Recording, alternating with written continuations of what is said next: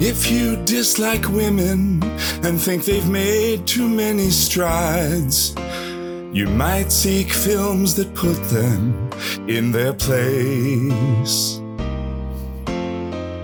Movies where they're prostitutes or have sex against their wills or get punched by Nick Cage right in the face. Misogyny is still alive and well, and a big part of this week's flicks. Misogyny, it ought to burn in hell, but it's thriving in 2006. If your female lead's a hooker or an oblivious Barbie, then your film deserves to be a giant bomb. And if you make a movie about monstrous women who kill men, I'd say that you have issues with your mom. Misogyny is sometimes hard to see, especially when it's played as cute. Misogyny runs rampant through movies, especially ones by Neil LaBute. I could do it again and do it as Shallot singing it, which might be better because that'll cover a vast variety of sins. That's great. If when somebody sings like this, it doesn't matter if they can't sing. Shallotsaurus, attack! Coming soon. This summer. At theaters everywhere. Opening weekend. Rated R. You know, we were supposed to see Billy Joel before the pandemic. Now you don't need to. Well, now you have. Now I Now feel like I didn't to. miss a thing. Yeah. You didn't. You the aged, decrepit voice, not able to sing. Oh, I didn't have to go to MSG. I just had to go to my basement That's and right. turn on the opening weekend podcast. I, podcast. I, I, t- I took a lot of MSG to prepare myself to sing. Oh my God. That's now so do bad. Crocodile Rock. Wait, that's Elton John. Welcome to episode 59 of opening weekend. Oh God, I'm gonna, I regret everything. I'm Jason O'Connell and I am once again joined by my dear friends Fred Berman and Dan Matisa. And this week we travel back 15 years to September 1st, 2006 and the wide releases of The Wicker Man starring Nicolas Cage and Crank starring Jason Statham and the limited release of Mike Judge's depressingly prescient Idiocracy. But before we dive into the week's films, where were we all in September of 2006? Dan, do you think about these podcast episodes at all? Because every time Jason mentions the year, the look on your face is like, oh, wait, what are we doing? We're doing a podcast now? Will we Yes, go back here's in I know time? what you were doing exactly. He, you do? Thank God. One of Oh, us does. okay. No, you're exactly right, Fred. Every time I go, ah, we're going to talk about this week's movies, and I think about the movies, and I don't think about the fact that what we do every week on this thing is talk about where we were and what we were doing at the time until the moment that Jason says it. And see, that's the opposite of me. I don't even watch the movies. I don't care about the movies. Fred is the opposite. I said this to Kate last night. I was like, Fred's favorite part is going through. I was like, because we were talking about, I was like, I don't have any of my childhood shit here. It's all at my, I, I keep thinking like, oh, fuck, I- we, we're packing up this place. I'm like, it's all in my mom's attic. I was like, someday I got to go through that. And then what am I going to do with that? And thinking about storage spaces. He- Fred lives in a house and he has everything he's ever seen or touched in his house. Is every three days he's like, look at what I found from when I was four, from when I was ten. Look at this picture of a cake my mom made. Look at this thing I made with suds. Look at the, you know, his, Look at Suds. He's, look at he's in my Suds. basement. He's here in the couch uh, cushions. He has every one he's ever touched in the basement. and then he's like, you know, and he pieces together. And then, and then on top of it, his wife also keeps a journal for the last 30 years. It's like, Yeah. it's like I know where I was. I can triangulate my position. It- so, you know, it's, you- we're really all operating at different ends of the spectrum. But uh, you know, so yes, I know what you were doing in 2006. Okay, well you Tell go us, then. Jason.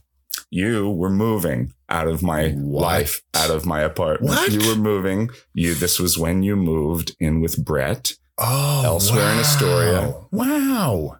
and I desperately tried to convince you to stay. You guys broke up? us. We broke up. We Oh. broke You up. and me broke No. up, Jason. No, oh, I Oh. just didn't want Dan to leave the apartment. I the moved- dynamic, I've always said the dynamic with Bob and Jeremy and me and Dan, if four grown men have to live comically in a dilapidated shanty together. That was the per- it was a it was a perfect combination, and I was like, and I knew, I knew once Dan left, I knew it was going to be the you know the House of Cards will fall, and then in rapid succession, Oh. everyone left. Yeah. You you you Jeremy got married. Wait, that happened more recently. That happened uh, much later. But yes, no, you moved in with Brett in September because then I moved. I remember I moved into Okay, your. but I was room. like two minutes down the street. It wasn't like I I, never saw you. no, that's not true. I know. yes. So I moved out.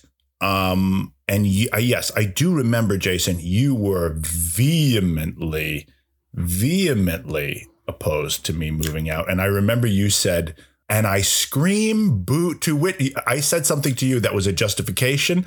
And Uh-huh. in- standing in front of the shanty, standing in front of the Sharma shanty, you said to me, to which I scream boo from the rafters.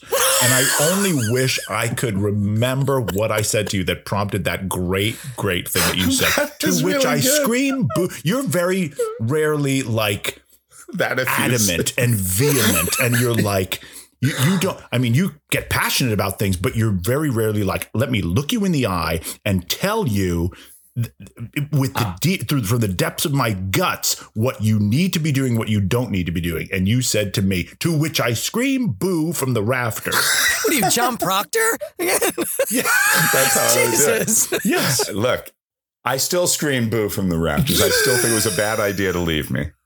That's all I'll say. it was a bad idea to leave it's always a bad idea to leave you jason always Exactly. Well, think about all the great sitcoms where somebody leaves and then that's what I mean. It's like the dynamics, and you're still like, well, those other guys are funny. They're Yeah. nice. Whatever. chrissy But we didn't leaves three's you. company and you never recover from that was that her name chrissy Exactly. Uh, yeah, probably. You can't take the us. Clooney out of the ER and expect it to survive. It's like you can't take the Matisse out of the Sharma Right. Shanty Same. and expect it to survive. exactly. And that, and ladies and gentlemen, the one and only time Dan Matisse and George Clooney will be used as comparisons. I'm more. What me leaving was more like Mr. Hooper dying on Sesame Street. I was going to say more like Rosemary Clooney, something or other, but no. But, is, but no, Mr. Hooper dying is great. That was a That's sad true. moment. Did that It happen in 06? I don't remember. that was a sad. Anyway, so that's it. I do know you moved Wow. out. I moved into your room. I Oh, well, remember see, that. And we were about to do that. um we were starting rehearsals. Uh soon to start rehearsals for the the sneeze for Phoenix Theater on Song. Are you fucking kidding me? That buddy. was this time. John Giampietro directing, our buddy from Hofstra, and uh, our Did friend you see that, Laura Fred? Piquado.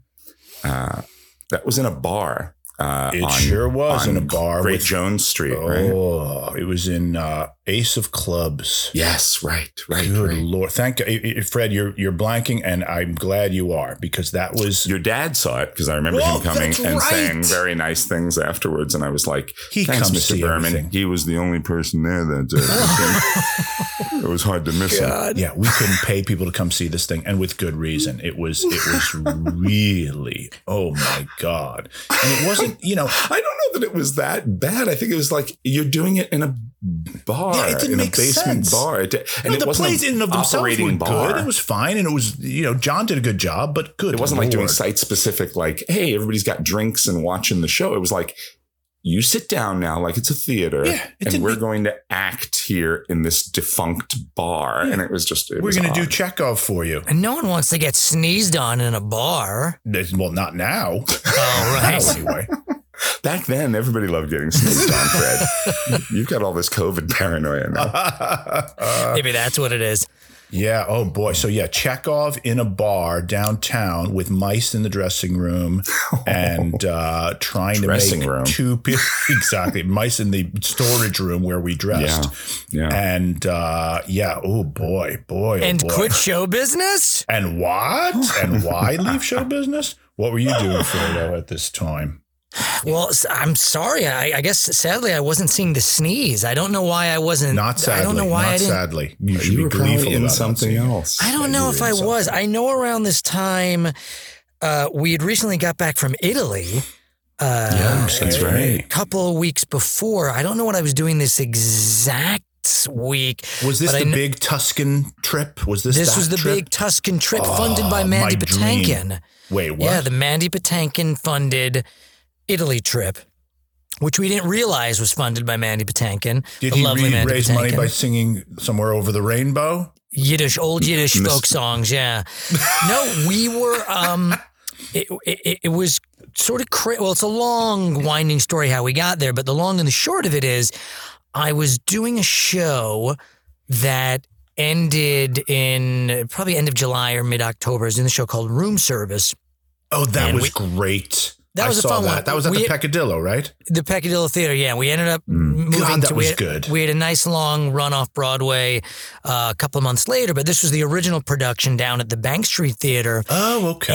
And um, it, it was sort of a sad time. It was it was a weird time. We just Kate and I just bought an apartment, so we were living up in Inwood, Yes. and we were settling in there. And about a With the one-eyed cat. Didn't you have the one-eyed cat at that moment? yes, Blossom, yeah, George and Blossom, Oh. and uh, Kate's father had just passed away. Mm. So Right, that that's was right, sort of that rough. summer. And then that coincided. That was around the time that the show Room Service was about to end. And on one of the, the, the final weekend of the show, our old friends Marvin and Molly, um, who I don't, I can't remember, Jason, do you know them? Yes, yes, of So course. Marvin and Yep. Molly, who Dan and we all used to cater with. Yeah. Yeah. And they met as caterers and they fell in love and they got married. Wonderful couple. Well, they surprised me on the last weekend, and I didn't even know they were in the audience. And we, I saw them afterwards. I told them about Kate's dad. They gave me their condolences, and we had gotten married at the same time. Kate and I got married in 2005. They got married in 2005. Mm-hmm. So I was like, "How's everything going?" And they'd also moved up to Inwood as well. They were like mm-hmm. not too far from us.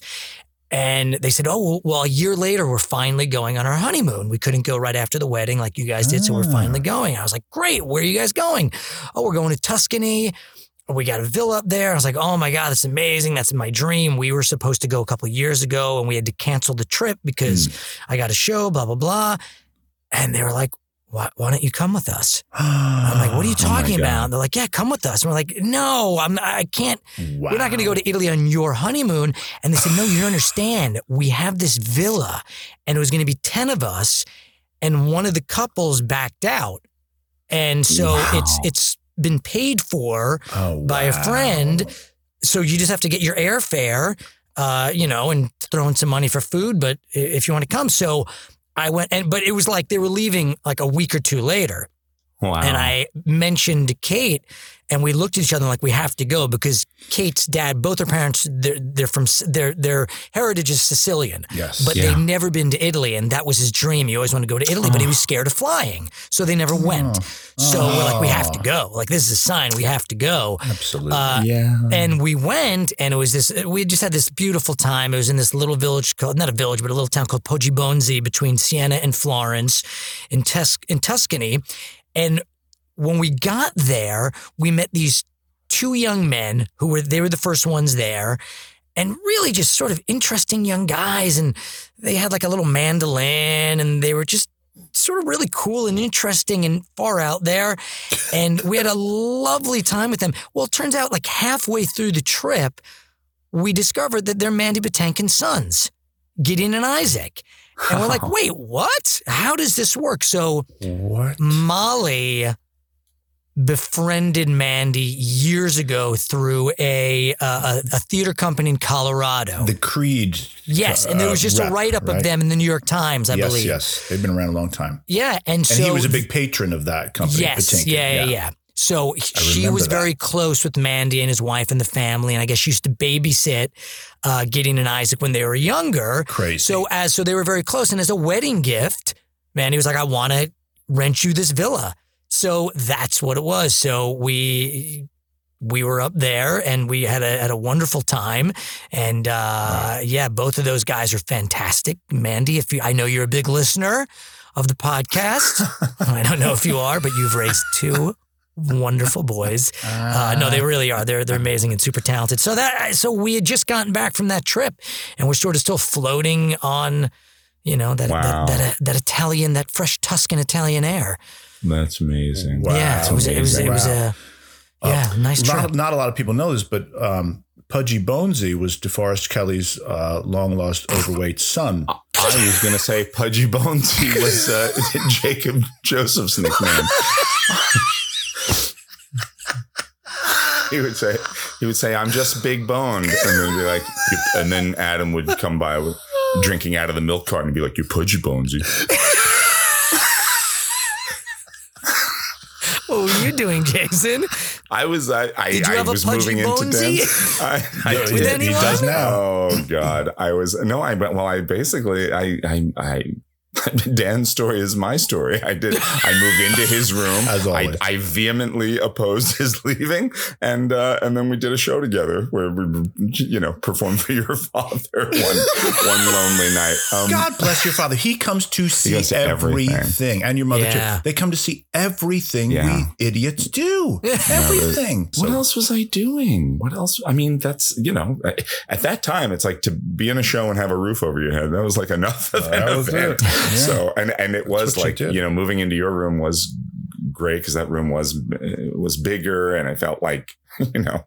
I don't know. I was like, ah, now today I am a man. You know, it felt like I was, you know, You're upgrading. yeah, yeah. You know, the Uh, other room was very small. Yeah, you know, you have a you have a, a, a lady friend over, and it's like, oh, what what bunk should I get in? You had the master bedroom, and uh, Or you sometimes don't even look for a bunk. You just take them to Chinatown and have sex with them right in front of the denizens God. of the city you're in oh my god, see that's with your pudgy bonesy. Would you, with your Pudgy pudgy bonesy? bonesy. Yeah. that's about that, that's like the better option. Sometimes, sometimes You have more you look at the apartment that you're living in, and you're like, maybe having sex with this woman in public, semi against her will, is the is the way to go. Oh, crank!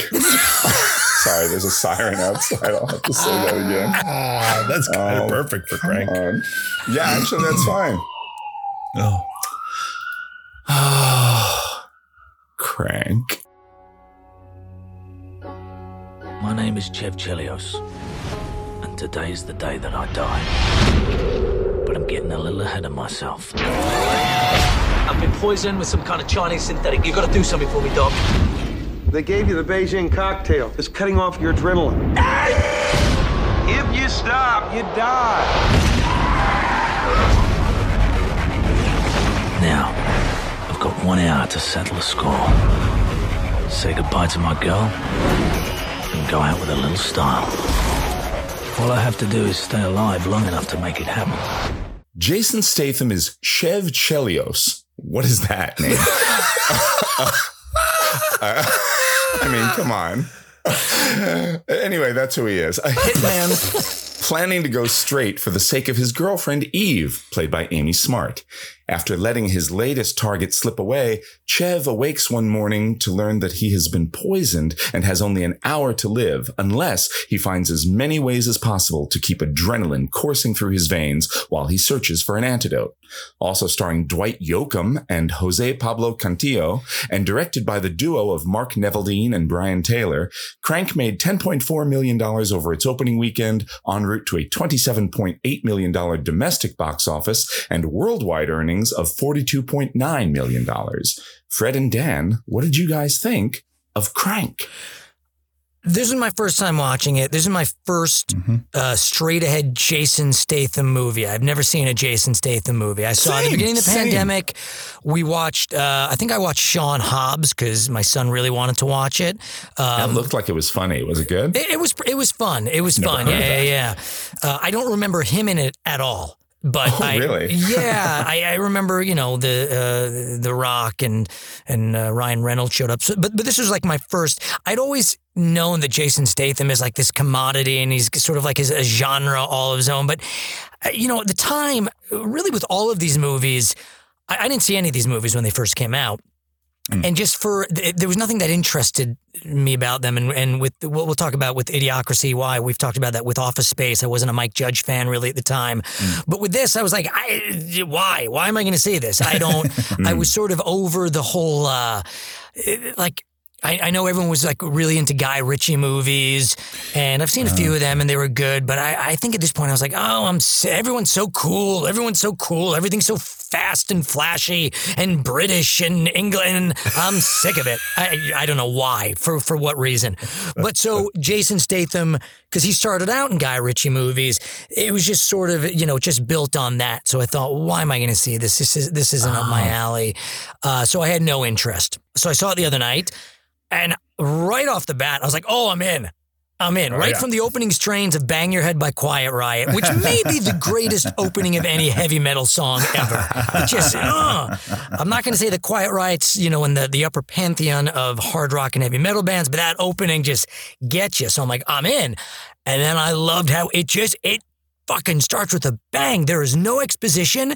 It's just No. boom. Yeah. This is what happened. We're going. There's no, you know, there's no build up learning about this guy's life and his day to day. It's just boom. Right. Here's what happened. You got something, you know, and, and you find out immediately, and immediately the style of the movie, how it's going to be filmed, is set up. You know, it's just crazy sort of that MTV like video game. I mean, I mean, it, not to Yeah. jump ahead, but in the credits, there's a little video game version of the movie, and that's what the movie is. It's just a big. It's like GTA. You know, and, and and he's a vi- he- when you finally do get to find out his background a little bit like Oh, what yeah, he tells the girlfriend game- is that he's a video game programmer True, and stuff yes, and it's uh, right. it's perfect So- it's perfect I uh, so you hinted at this before, Jason. This is one of the most surprising movies for me because I couldn't believe how much I was enjoying it and how much it surprised me at every turn. And then he rapes his girlfriend in Chinatown, and I was like, "Fuck this movie!" and I crazy. couldn't get over it. And I'm so conflicted about it because I was really enjoying it. I'm like, okay, there's a lot of like gay panic in this. It's it's you know r- that stuff is ridiculous. Um, there's so much about it is ridiculous, but you sort of give yourself over to it, and you're like, okay, so two things. It's it's basically Commando. You know that that was the first thing. I'm like, oh, this is just like a Schwarzenegger movie. This is what Schwarzenegger hmm. was doing back then, where it's like y- you got to you have a problem, you have a certain amount of time to solve it. Go. You know, boom, carnage, carnage, carnage, one liners, carnage, one liners, carnage. the other thing is, I'm like, oh, this is speed. This is Yes. the movie Yeah, exactly. Speed, but instead of the bus, it's his body. Yes. Yeah. And I'm like, Yeah. that's brilliant. It's Yeah. stupid and ridiculous, but it's brilliant. and the filmmaking and the story and everything around it like backs up the conceit. And it's just, you know, adrenaline. Literally, I mean, he needs the adrenaline to survive, Yeah, but I it's know. adrenaline from start to finish. Uh, and I was like, this is so funny. And then he rapes his girlfriend in Chinatown. and yeah I'm thinking, okay, I know this is supposed to be played for laughs.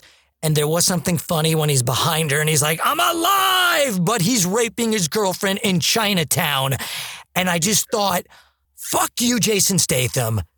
And I don't want to say, I, I, you know, I don't want to say shame on you, Amy Smart, for doing this because she's she does her best in the movie. there's the very funny sequence where she's going through her purse or like things dro- like he's killing people around her because he hasn't told her yet that Right. he's a hitman and he's Yeah. got to distract her but until he can tell Yeah. her the truth. He doesn't want her to see anything. So he's killing people in the background. Yeah, he that was a good her purse or something, right? Yeah. That's a fun sequence. But even that, and she does do a great job, but even that, you know, I sang that song at the beginning, misogyny. The movies are mm-hmm. all like, these are three. Yeah. Even Idiocracy, when you do come down to the fact that, and we'll get to it, that Yeah. there's one character, there's one woman. There's one woman in Yeah. the movie, One. and it's a prostitute. prostitute, And, yeah. You know, and it's like this is that's weak tea, you know. But Yeah. Amy Smart does a great job, but it is like she is made to out to be like just whatever the moment needs, like j- uh, Yeah. obstacle, uh, damsel in distress, joke, I Rape scene she's in Chinatown, whatever. Yes, which of course, it- well, and there's a million ways to do that. Yes, the perfect way to get your adrenaline up, right? Sex. You could have had a very fun, romantic, Yes. sexy. Exci- You could have done that a million different ways to say that's a great way to get his adrenaline up. He's got this beautiful girlfriend that he loves. Let's let's d- have a pleasant way of getting your Right. adrenaline up. And you could have done that so many ways to choose to make that choice, even though Amy Smart's game, Game. and ultimately Yes, she's said, into like, it. She's into it, and Yeah. the looks on her face, and It's the some of the things she says. turn of no, no, no, yes, you know, It's which is terrible. such It's an like- old, stupid trope. And you're terrible. exactly right, Jason. Could have been done in so many more been done interesting so many other It, it ways. still, it still could have been a public sex scene. She could have been into it. She could have been like, great. She could have initiated it. Yeah, she exactly. If they'd done it differently, she could have been like, "Okay, this is what we have to do." And th- yeah, so She kind of does that later in the front seat of the car, but do it there. Do it in that moment. You're Yeah. right. Because it was horrifying watching it this time. And I'd seen it before and I forgot it. yeah, If I'm right, they gave you the Beijing cocktail. Very nasty shit. It works on the adrenal gland, blocks its receptors. Guys, the only thing you can do to slow it down at all is to keep the flow of adrenaline constant.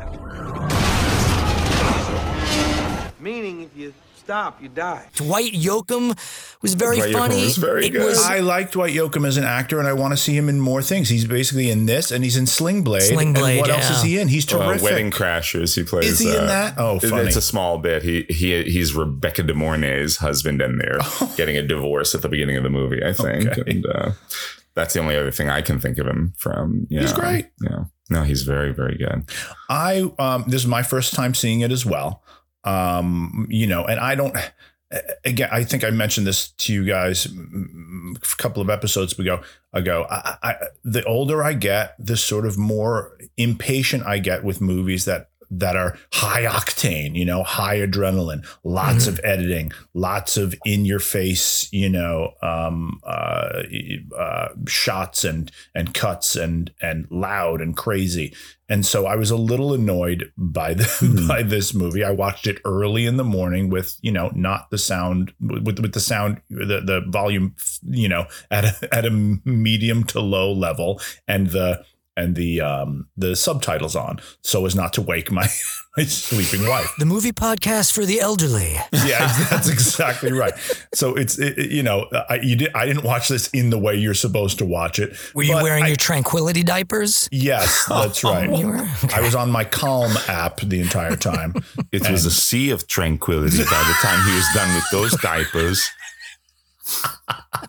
Uh, I've been farting a lot lately. Can I just take a sidebar? The older I We're gonna go to a medical podcast. the older this will Like, be medical corner.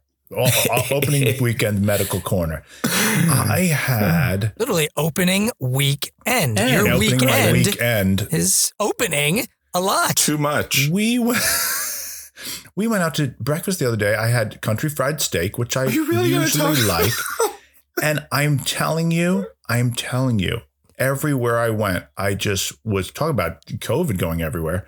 I was just crop dusting everywhere I went. I was in rehearsal the other day. I said, I turned to my friend Jim. I said, "Thank God we're all wearing masks here because whew, I'm just letting them fly." Fred, you read my mind. That's exactly how I was. I was like, well, thank God these people are wearing a mask because now they're right behind me. And that you don't want to be downwind of me 20 minutes after country fried steak. Ah, the French. The the connection of this movie is I'm waiting. um the connection This this is good. You're gonna turn it around. You're gonna, I'm gonna, you're I'm gonna gonna close I'm that gonna- gap. I'm gonna rescue. I'm gonna close that weekend. uh, the connection of this movie is that ultimately, the in the final analysis, this movie is basically a big wet fart. What is the point of it? What is the point of it? There's really not a point of it. And and I know you're rooting for Jason Statham until the horrible Chinatown scene, uh, and you're rooting for Amy Smart and all of that. But at the end of it, you kind of go, "Eh, what was it all for?" You know, what was it all for? And I don't, Yeah. I, I don't know that I have an an answer to that. But also, it's like are we supposed to get? I mean, he's falling. Spoiler alert: he's falling from the sky at the end. Yeah. He there there is. Um, if only you believed in miracles. Who is that, Fred? Is that like Supertramp or somebody who sings that? Uh, Who knows? uh, uh, no, it's um. Oh, it's some seventies. uh, Jefferson Starship. Okay, that makes Yeah, yeah. sense. So if only you believe in I miracles. love the ending. And then rather than splattering all over the place when he lands, he lands on a car, rolls. I kind of loved it too, Jason. I loved it. Yeah. And he's right up to the camera and he blinks. He blinks. Oh, he's alive. And end of movie. And so you hear the heart, his heart thump too. Yeah. I keep Yes, saying through the movie, they're like, thump. Dwight Yeah. Yoakam's like, you should be dead by now. Everybody's like, the drug deal. Right. Everybody's like, what is it about you? right. You know, like, it's, So he's- it's like a superhero origin story. It's like it's like any other teenager gets bit by a spider Yep. and they get cancer and die. But Peter Parker, maybe his, his DNA is something about him. He's got the juice, and and it, it, it- That's it, launches Jason. him in another direction because that's what it felt like. It was. Did Uh, they make a sequel to this? Was there They a did. Crank two? They Yeah. did. I never saw Oh, it. Well, there you go. They made one a few years later called Crank. I High say it's called Voltage, High I think, Voltage. Is yeah. that it? Yeah. I was a Um, little annoyed by that. too. I, I really like the ending too. Again, I don't know if what it means. I don't think it means I anything don't to think it me. means anything because it is a big video game, right? It's a big dumb video game, but it could have been been something. It could have meant something. That's what I'm saying. Is the, if, the relationship could have been more than just not just the sex in the Chinatown thing, but like like doing it for love. That love keeps him. Go- I mean, you There could you go. You could take this crazy thing and and and transcend the material That- somehow. you're reading my I don't know how. I'm not. I'm not. You know what I mean? I'm no, not. you've I'm hit not on saying. it. Make it about that. It's Make it that it's not just that. about the the the the heart pumping and the adrenaline and the fast edits and the loud music and the killing, killing, killing, killing, killing. But it's all in service of love, right? like And I- punch drunk love, like this thing, like like it's like, I've got a power in me now that I can, you know, that I I'm I'm bigger than myself somehow. It that like comes this guy, love. this yeah, that this piece that that the thing that's keeping him going. Like how is your heart still going? And you know, metaphorically, that it's about everything he's There doing for the woman. That he even got into the situation because he wanted to quit the business so he could have a life with her. So he makes the choice to not assassinate the guy, and that's what gets him injected with the poison. And so it's all okay, so the movie love, thinks right? it's doing could that. be. The movie thinks it is doing what It- we're it does to describing, to, to a degree, but yeah. it ultimately doesn't stick the landing. no, and it starts by by having sex with her like an animal in, Ugh. in Chinatown. Yeah. I mean, you guys, I, I think you're right. And yeah, they did. That was sort of the idea that this guy was going to leave, but that was sort of dropped in as an afterthought. And in the end, they didn't care. Agreed. That, that wasn't that wasn't the point. It was Jason's. Yeah. It was an action hero mode. Like I said, it was you know the Schwarzenegger and Commando type thing. you Style know, it over was substance. e- exactly, and it was it's just a video game for teenage boys. And Yeah. that's what the And they wanted to give, and it was all about just making sure that Jason Statham always came out on top, and you know, giving him the spotlight, and the girls there. But it's it wasn't important, and yeah, that might have, I don't know, that might have made it. Uh, Yes, it would have made it a more fulfilling movie, I think, and and maybe that idea. You know, I was saying before that what I liked about it was it just starts, boom, there's no exposition, Yeah. uh, which I still like, and I, I think maybe if you have a bit more backstory, although they could have done it the way they did do it, where they throw it in in the middle, you find out what's going on. But maybe that was the whole thing that he was always go go go go go go go go go go go, and now it's like, all right, I'm gonna I'm I'm quitting this so I can just slow down yeah. to be, and now he can't literally can't slow down at all. Yeah, But literally, I- like I'm choosing to settle down, but I can't. I physically can't settle down. There's Yeah. a lot of clever. There's Right. a lot of clever stuff at the roots of it, and I love how funny it is. I I'm always I'm not into movies like this. I don't like No. big smash 'em up action gun. I, I, I, they all just are numbing to me.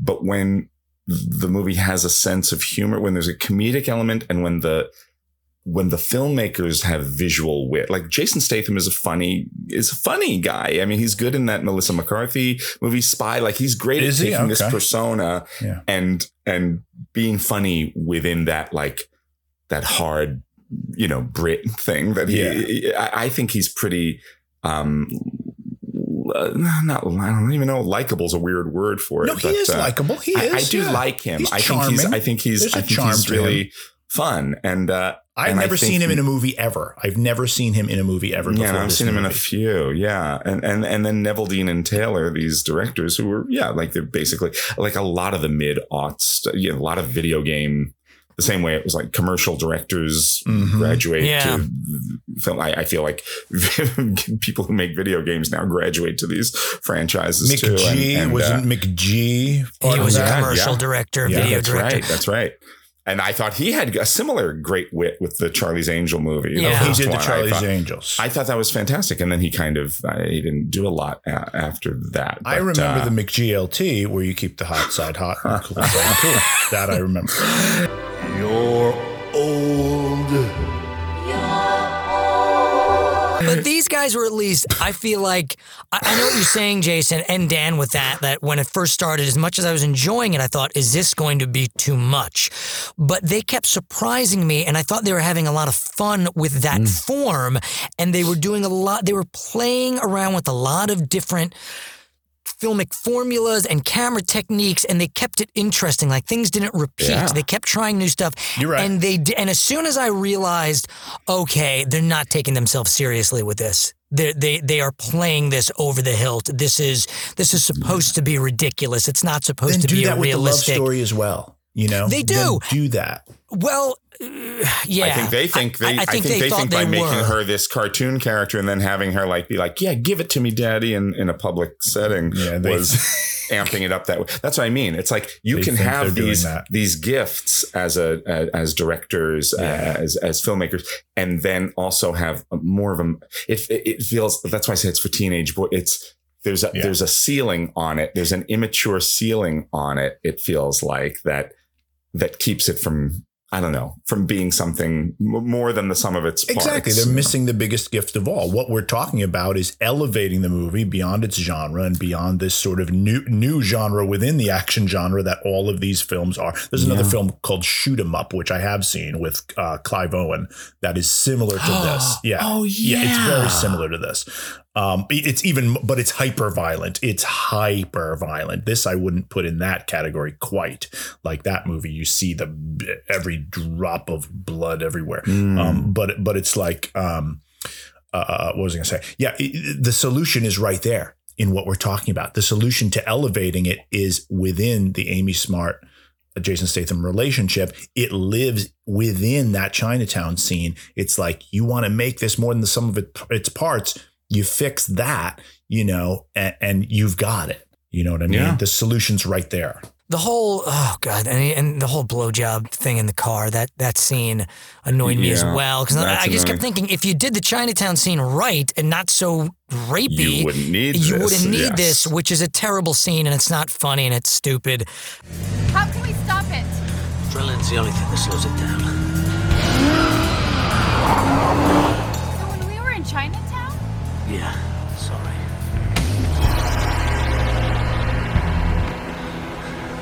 Hey, what are you doing? this will get you going. What? Come on, let's finish what you started. Oh, boy. My memories of this movie were very fond. A lot of it held up, and Yeah.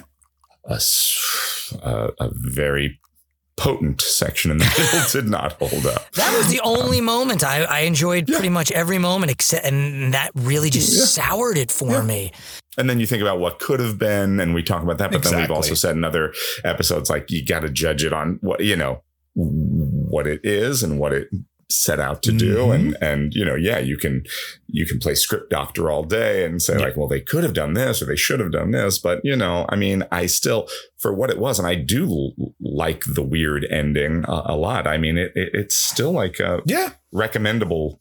You know, I think so. for me, definitely. But it, guys i just i, I want to while we're on this because it's on the adrenaline theme and the idea of keeping going Yes. maybe maybe this is too much Uh, there's a podcast first podcast first uh, as you guys know i often have to pee during these podcasts Yes. i always have to run and we always have to cut because i gotta run Mhm. in the theme of adrenaline just keep going we don't want to stop i did not want to stop the flow that we had so while you guys were just talking Please tell me you peed. Please i just tell me. peed in a cup Oh, no. Oh, you're lying. No. I can't speak. Holy shit, that's a lot of piss. Don't take it away. That's That's not a human color, at least on my Yes. screen. That is Fluorescent. That's because his hand's behind it. And there's No, a no, light no, in no, the no. Yeah. That's like Thanos's pee. That's like Vision's pee. Thank pee. you. Yeah. Thank you. That is.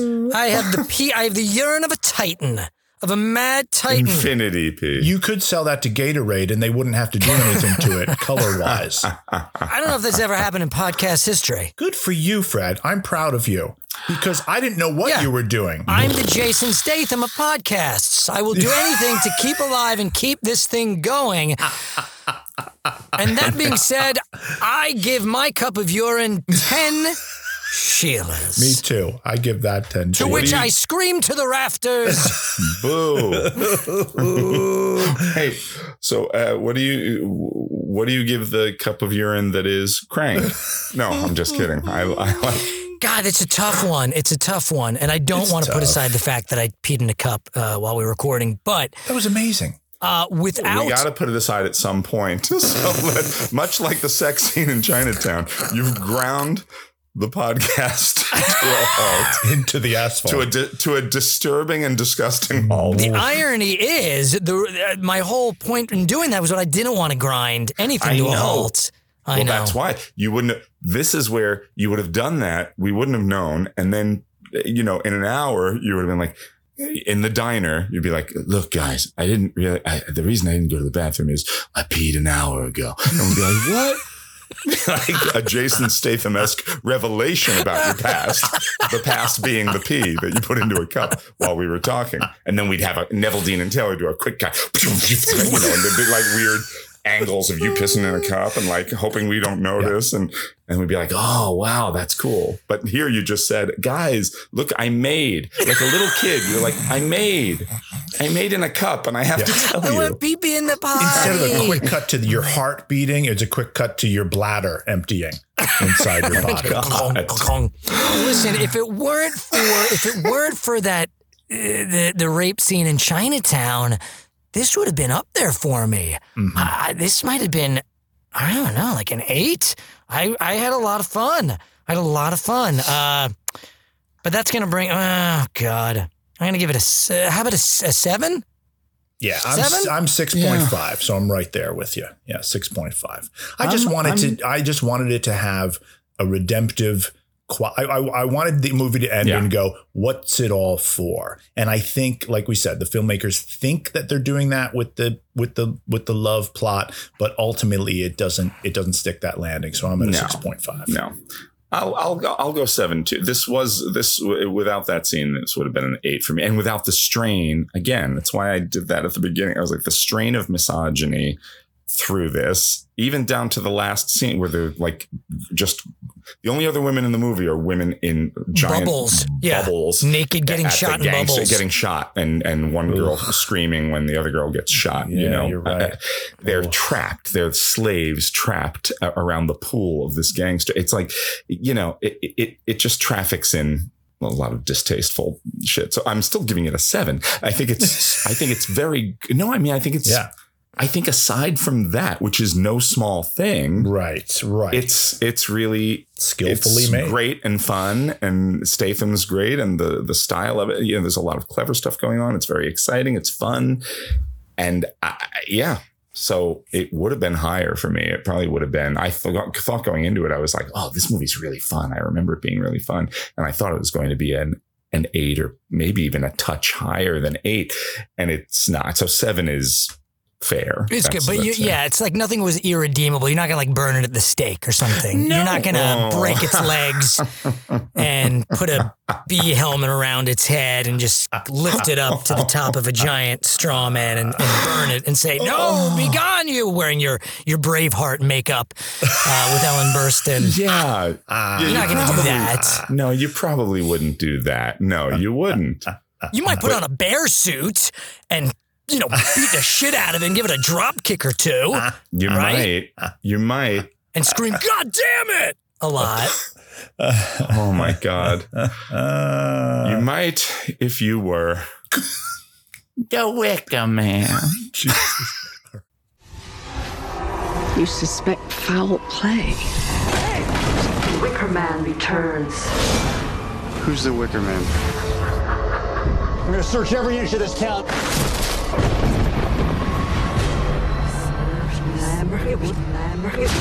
She'll burn to death. She burned to death. I need your help. Blah blah blah blah blah blah blah blah blah blah blah blah blah blah. This remake of the beloved 1973 film sees reclusive lawman Nicolas Cage travel to a secluded island to search for a little girl who has gone missing. Once there, he discovers sinister forces at work among the island's secretive, almost exclusively female residents as a strange and foreboding harvest festival approaches.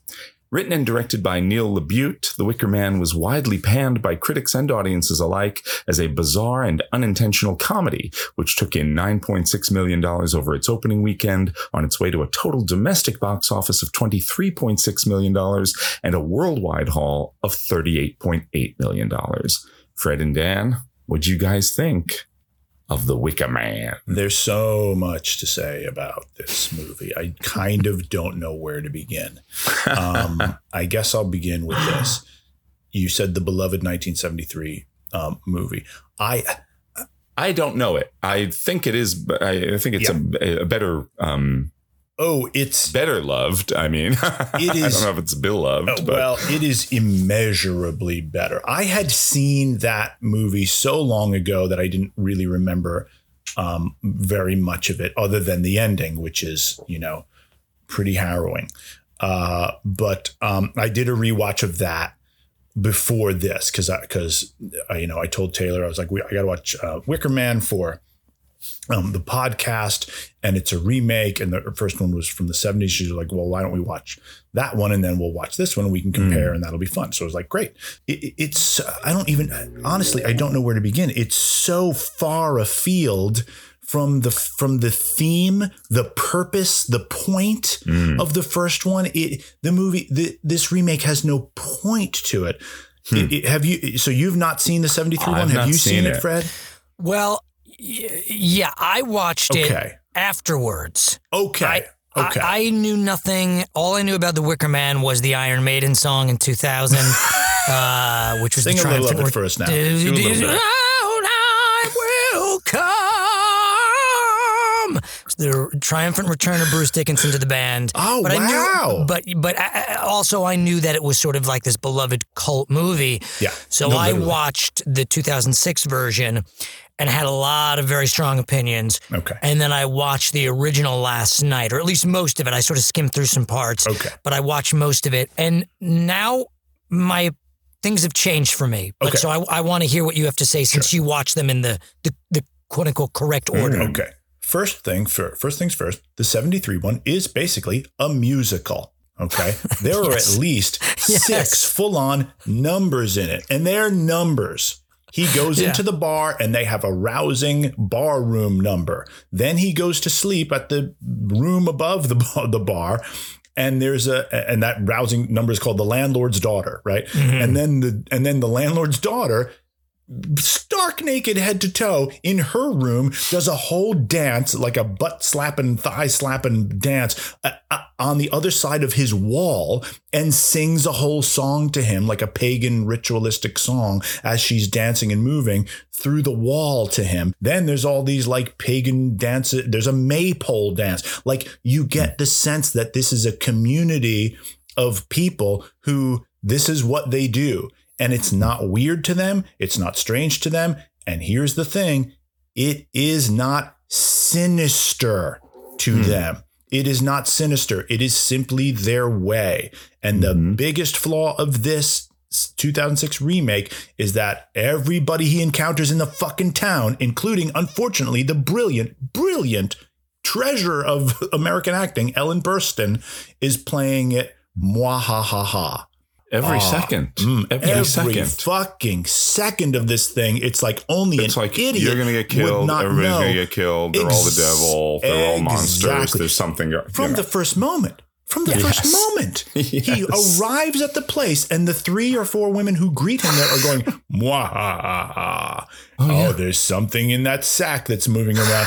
Oh, Which is you- never revealed, by the way, is it? No, Never and revealed, but it must be another knows? another dude. a sacrifice. right? It's got to be another sacri- le- legs something. broken sacrifice. Yeah, but whatever. he looks in it. It's it, the filmmaking aspect of it is it, it doesn't make sense because he no, goes it to makes look no at sense. it. It's like, so what was in there? We don't know because he doesn't really truly look in there. It cuts away. So, but the the or he does, and corollary, we don't know, or it's an animal or something. right? Whatever. The I don't know. corollary to that scene in the first one, in the original one, is um, it's not a it's not a colony of women. It's women and men. Yeah. and and Neil LaBute hates women. That's why he was like, "Yeah, I got a great twist for yeah, you I got here." a great twist. We'll make them women, and it'll be the queen bee and the drones. But in this, it's the Harvest Festival, and it's run by Christopher Lee of all people in the Ellen Burstyn role. Um, and he doesn't. He's this is the other brilliant thing. He's not playing it mwahaha sinister either. Christopher Lee is smart enough to know you don't do that. He's the most mwahaha sinister person of all time. He's fucking Dracula and Saruman and whoever he played and, and Count Dooku. And he's and and and, and Doctor Catheter and he in Gremlins let's too. Yes. forget Gremlins 2's Dr. Catheter. He's there's no one more mwahaha sinister, but all you have to do, the movie is smart enough to know, all we have to do is cast Christopher Lee. he did it for we'll free too. get I read. that. Did he really? Yeah, he was like, I just want to do it. And to this, till his dying day, he was like, "That's my favorite role. That's the best thing I've ever done." Are you fucking kidding me? Yeah, that's. That's Wow. amazing. And you know what? I gotta watch. He's that one. brilliant in it because he doesn't for a second play into the mwahaha, uh, mustache twirling, you know, melodramatic sinisterness of it. He's kind of sweet in it. And he's like, this is our way. This is simply our way. And we're doing this for the good of the harvest. There is nothing, no reason thematically, thematically for this movie, this remake to exist. The fir- in the first one, he is a devout, devout Christian who is judging them for their non-Christianity throughout the movie from the get-go. And it hmm. is all about where is Christ? Why is Christ not here? You have abandoned Christ, and how dare you heathens abandon Christ? And that doesn't exist in this movie. They've replaced it with, oh, he has to go there because his ex wife is there or his ex fiance is there. And it may or may not be the daughter. Of course, it's the daughter that is missing. Whereas in the mm-hmm. first one, he goes there because it is the right and moral thing to do. He has no idea that they're pagans and he is a devout Christian and a virgin. Okay. And that is deeply, deeply embedded into the heart of that first movie. So much so that when they do burn him up at the end, he screams, Daniel, Daniel. I thought Edward Woodward was yelling at me. He wasn't. he was, and I was like, Daniel, Daniel. And I looked to Taylor. I was like, Daniel in Lion's Den, right? And she was like, Yes, absolutely. And then she, and I was like, What is that story? And she told me the story of Daniel in Lion's Den, where Daniel is thrown to the lions and God saves him because he didn't deserve to be thrown to the lions. It was all a trick that was played on him, right? So he is screaming, Daniel, Daniel, because he wants God to save the man who doesn't deserve to be killed. And Which was course- weird because at the end of this one, Nicolas Cage was going, Mamet! Mamet! because he was screaming to the other misogynistic writer. Playwright. What is it? What is it? What, what is that? What is that? What is it? Oh, no, not the beast! Not the beast! Ah! Oh, my eyes! My eyes! Ah! Ah! Ultimately, this was, yes, an unintentionally funny movie. It's ridiculous. It's it's not well executed at all. It fails on, as you said, you know, So many levels. So many levels. But what was interesting to me, two things. Watching the original afterwards, because uh, watching this version, I was going, God, this is some bad dialogue. The writing, like Neil LaBute, he, you. Oh, the dialogue's Well, terrible. Okay. A lot of it is word for word from the original. I was really surprised how much of it I recognized. Yes. Uh, now, it's also how it's played.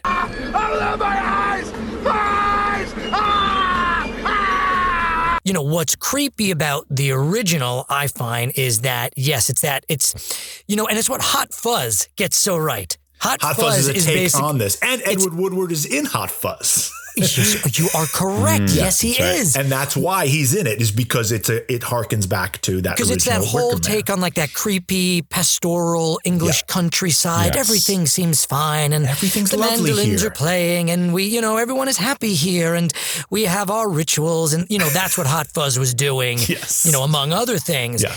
I, I don't think Neil LaBute knows how to make a horror movie because there was nothing scary about it to me. Nothing. The jump scares didn't work. The surprise scares didn't work. I knew exactly what was going to happen when it started.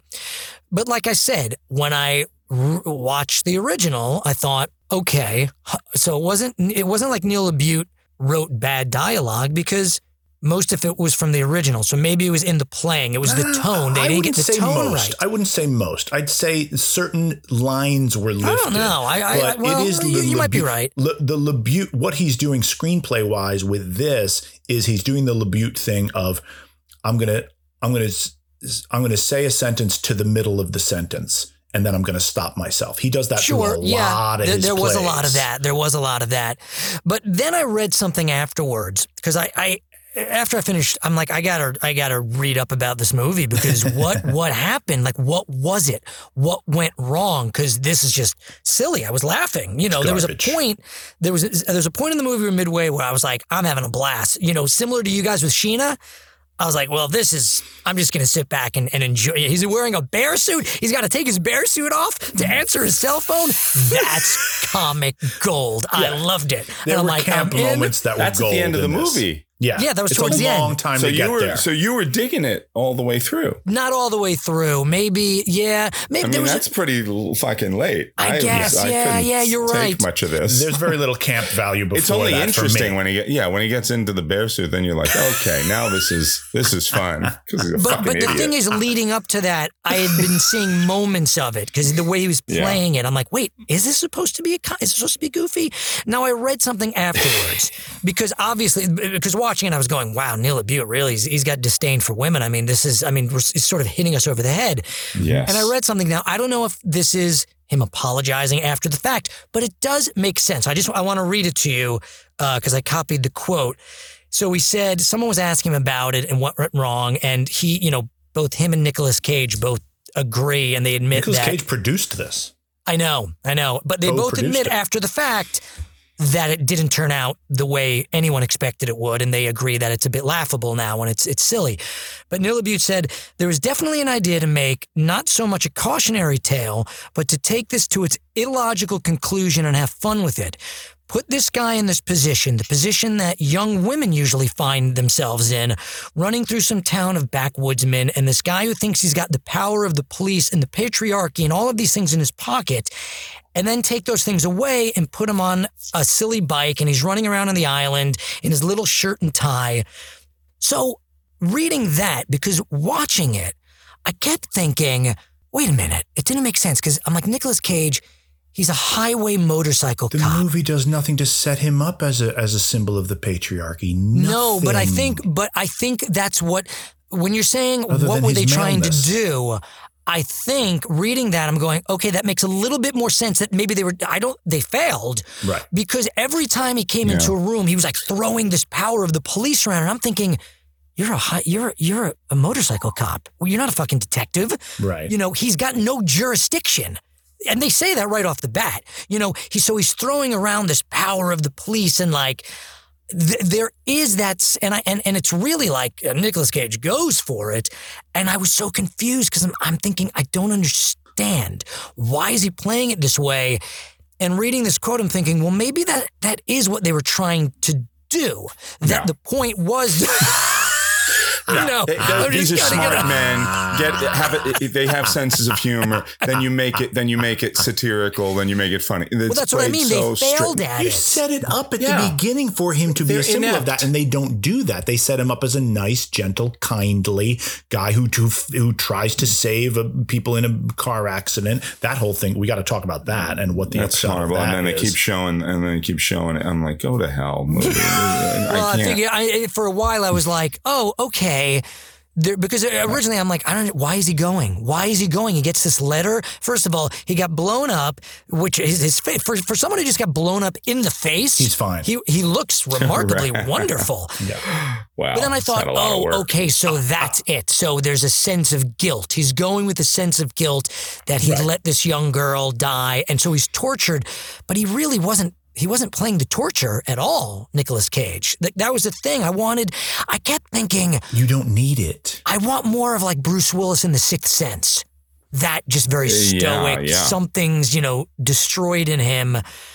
Right. But, yeah, it he's just trying he to just heal it. looks Yeah. mildly curious and annoyed, just annoyed that he went to the trouble of coming and he's not learning things quick enough.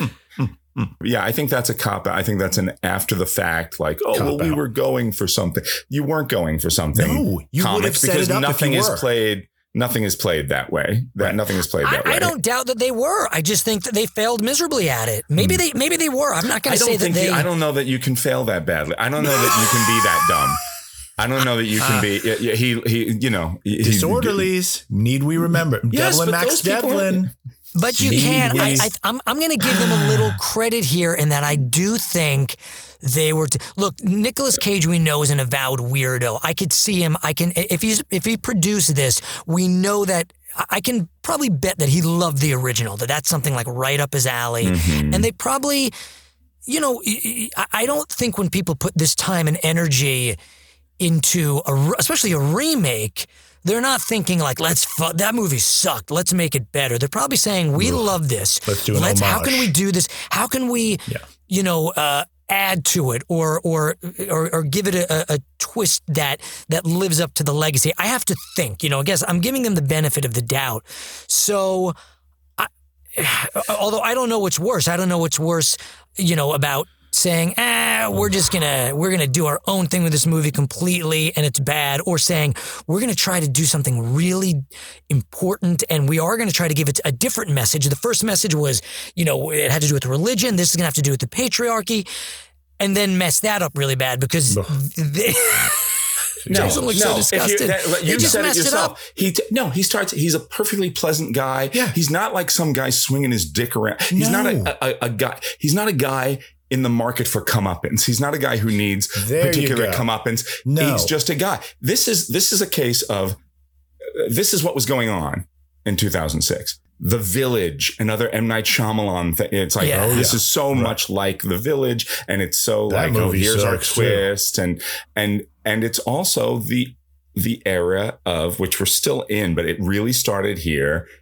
And it started around like the time of The Forgotten, that Julianne Moore movie, was- where it was like Mm-hmm. Horror is a big business when children can watch it. So it's all these PG 13 horror movies that are just lots of Garbage. scare, like faux scary imagery, but nothing's really scary and nothing's really hmm. gory and nothing's really shocking because that demographic can't handle it. So it's just mush. It's just colorful mush with like, you know, like, yeah, yeah, yeah, memory, yeah, yeah. Oh, the flames, oh, yeah. Oh, there's a baby doll. Everything's with a little girl and a baby doll. Every fucking movie has there's a girl there's a girl with dead eyes, and then there's a baby doll, and the eyes are deader than the girls, but she looks like the girl. Oh, it's wearing the same dress as the girl. Is that the soul of the girl? Fuck you. Fuck you. Oh, we were trying to make a so. Um, I guess it didn't work out. Our comment on the patriarchy. Yeah, comment on the patriarchy. You fucking fucking sexist. You fucking misogynist. How many women can you punch in the face in this movie, Nick? Let's see. How many women do, would you like to punch? I don't know. How many women would you like me to punch? I don't know. Let's just see how amped up you get, and let's see how many women we can put in front of your fist. Fist? You fucking idiots. I don't like this movie. It's really? Um, Listen.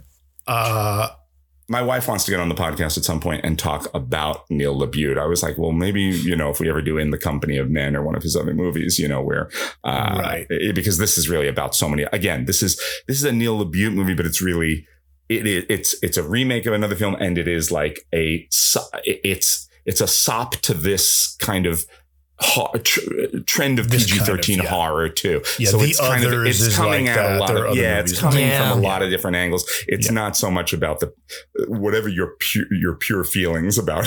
I mean, I'm I'm I'm throwing a lot of pure feelings uh, and at you the should. microphone it right now. deserves it. This But, movie you know, deserves and, it. And and Kate, but Kate's like, oh, I'd love to get on there and talk about that. She's like, she's like, I think he's a more destructive force than Mamet when it comes to that uh, that kind of thing, you know, in, in his plays and, and Well, listen. uh, Oh, uh, I would and his agree, attitudes yeah. about about women. And so, you know, she was like, you can say that, you can tell say that, tell the guys I said that, and I would love to get on and and and and hold forth about it sometime. And I was like, yeah, we definitely will, and and and and you should. to have a half a second to to be somewhat fairer to Neil LaBute in some of his plays, not in all of them, but in some of them, it is the male force in the plays or a male force in the plays that is abjectly a piece of shit and an Yes. asshole. And you know, there there there are there's a character in in um uh, Reasons to Be Pretty that is you know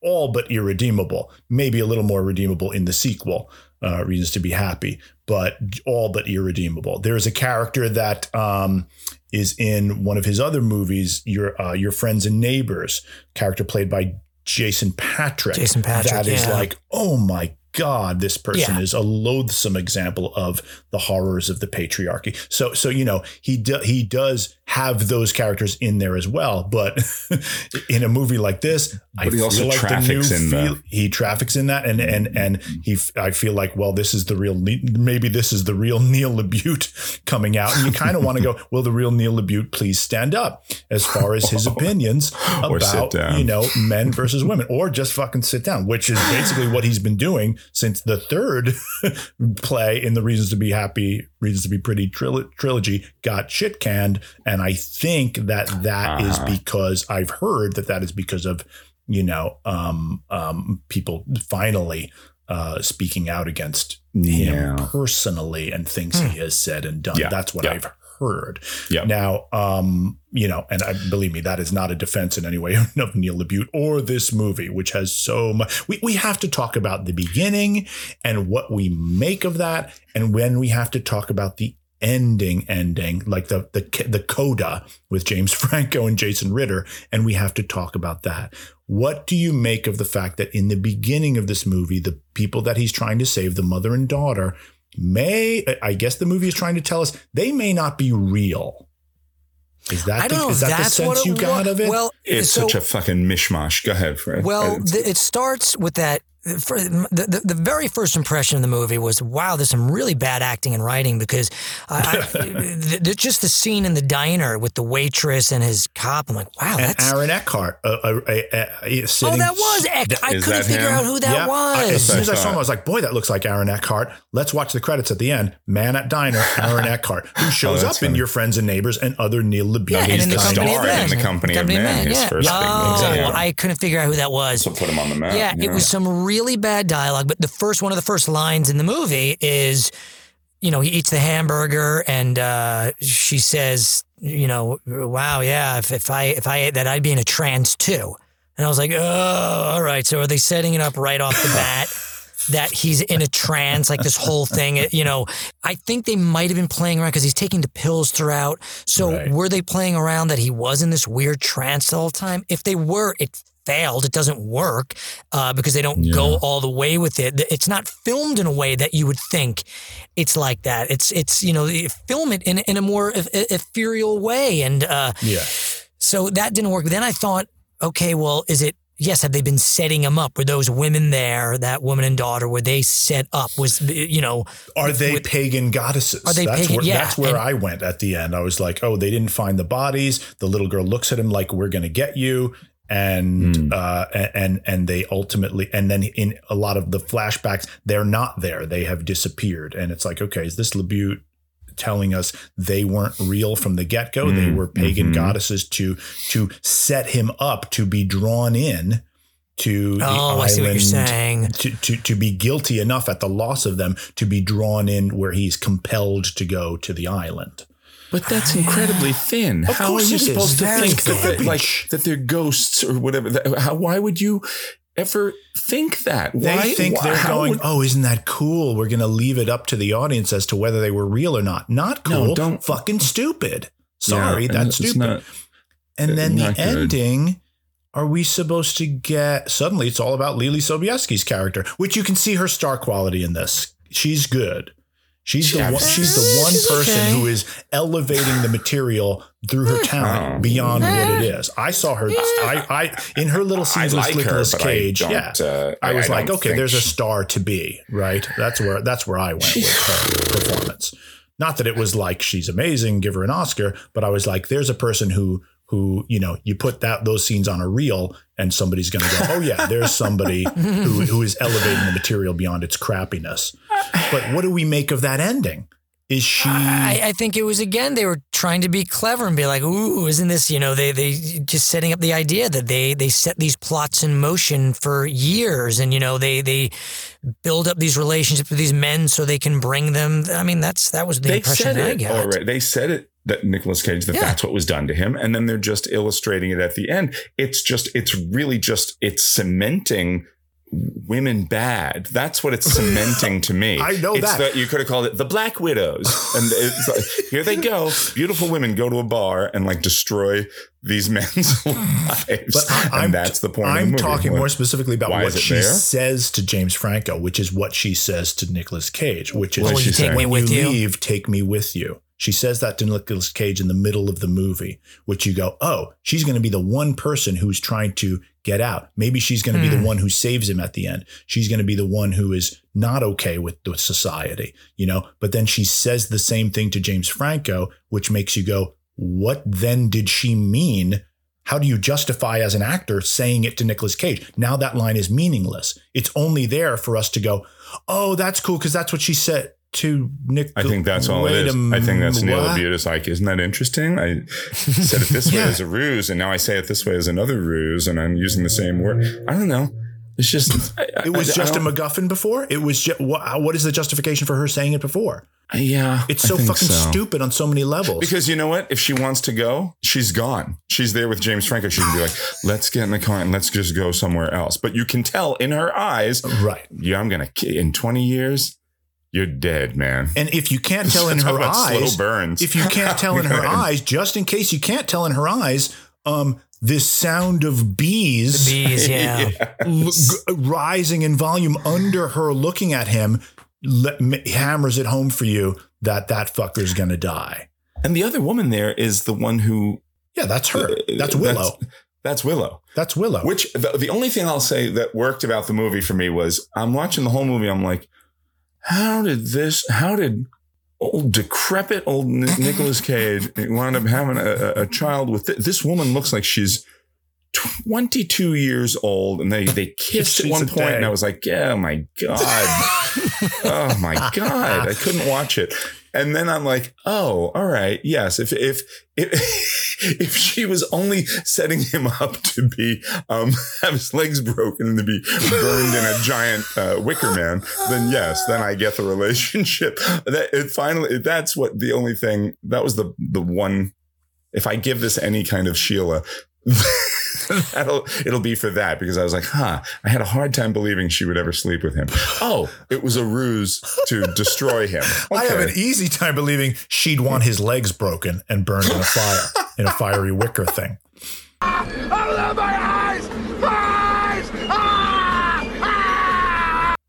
Was so funny. The voice, I'm sorry, the ADR every was like crack, crack. Oh, my legs. It Right. was so Oh, my funny. legs. No, but guys, oh, my but- legs is a line in this movie. Right, but that scene is It's so funny. It's like was Ow, My actually Balls from the other movie. filmed.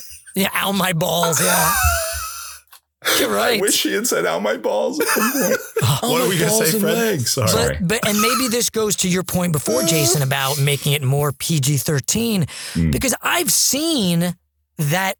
I've seen a meme of him getting tortured with the bees and them breaking his legs, but it's not in the Oh. theatrical cut. They must have cut it out. Maybe they thought it was too violent. Yeah, Because I was thinking too, I'm like, this, what is going on with this ADR? How come you're not seeing any of this? Why is he just yelling? That is that bitches, bitches. Because- If you go on YouTube and type in Nick Cage oh, bees, you see all of that is played out. They break his legs, they put his legs over wood, they break them, and then they put a cage over his head. Yeah, because I've seen the pictures. Then I was where like, "Where's the scene of the cage?" yeah, he's covered in bees. They put Cage in a cage. You're kidding. As if we didn't. Okay.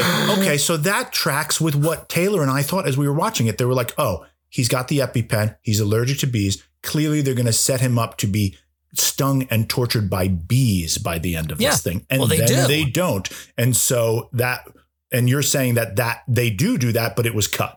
I, I guess it wasn't released uh, in the theatrical version. I was I was trying to figure out what's Wow. going on. The whole Yeah, point it of him being allergic to on the bees, DVD? the whole No. point of the plot line of I'm allergic to bees is cut from the movie at the end. Well, he That- does that's get stung by those bees all. earlier. I mean, he does have a scene getting stung by bees, but Right. it's, And then he wanders into to- them. Like, I like how a guy who's allergic to bees just just bumps into big hives.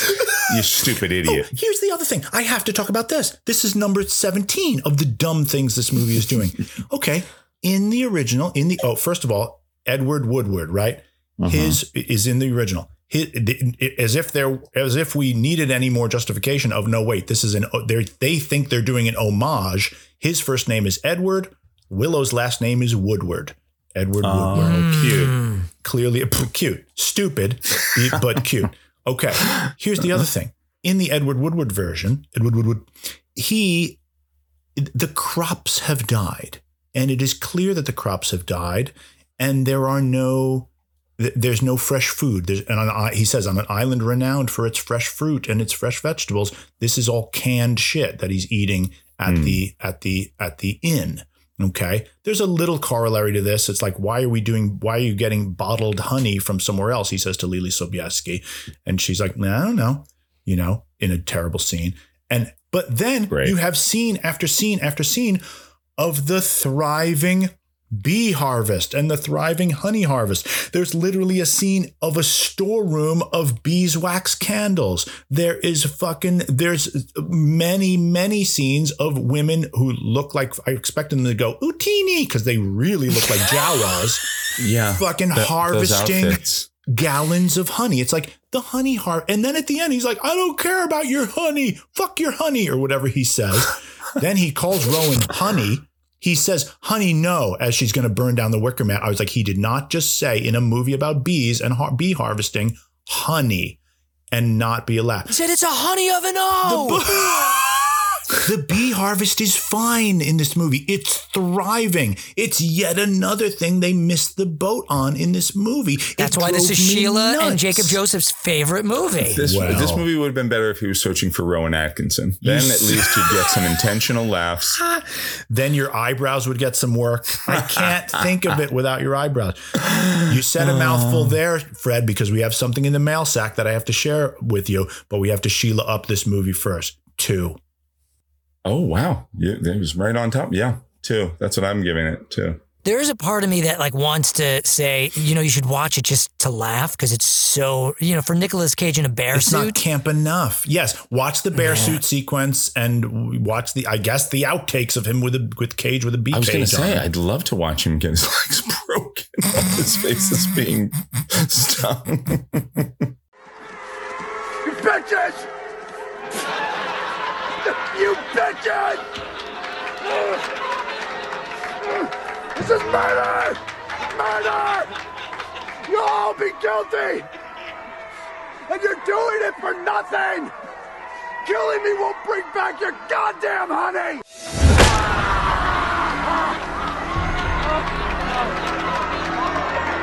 Oh! Help me! I'm so sad that's not in the movie, I'll, actually. I'll, I'll give it a, I'll stick with the two. Sure. But I highly ah. recommend the original, the Edward Woodward original, because it is creepy, it is fun, it is an acting lesson in how you play this kind of thing, a la Hot Fuzz. This remake doesn't. It, it- there's no reason for it to exist. What is the reason for the mailbag to exist? You have something in it, you're saying? Well, this is the thing. You you you hit on it before, Fred. So let me let me open up the old.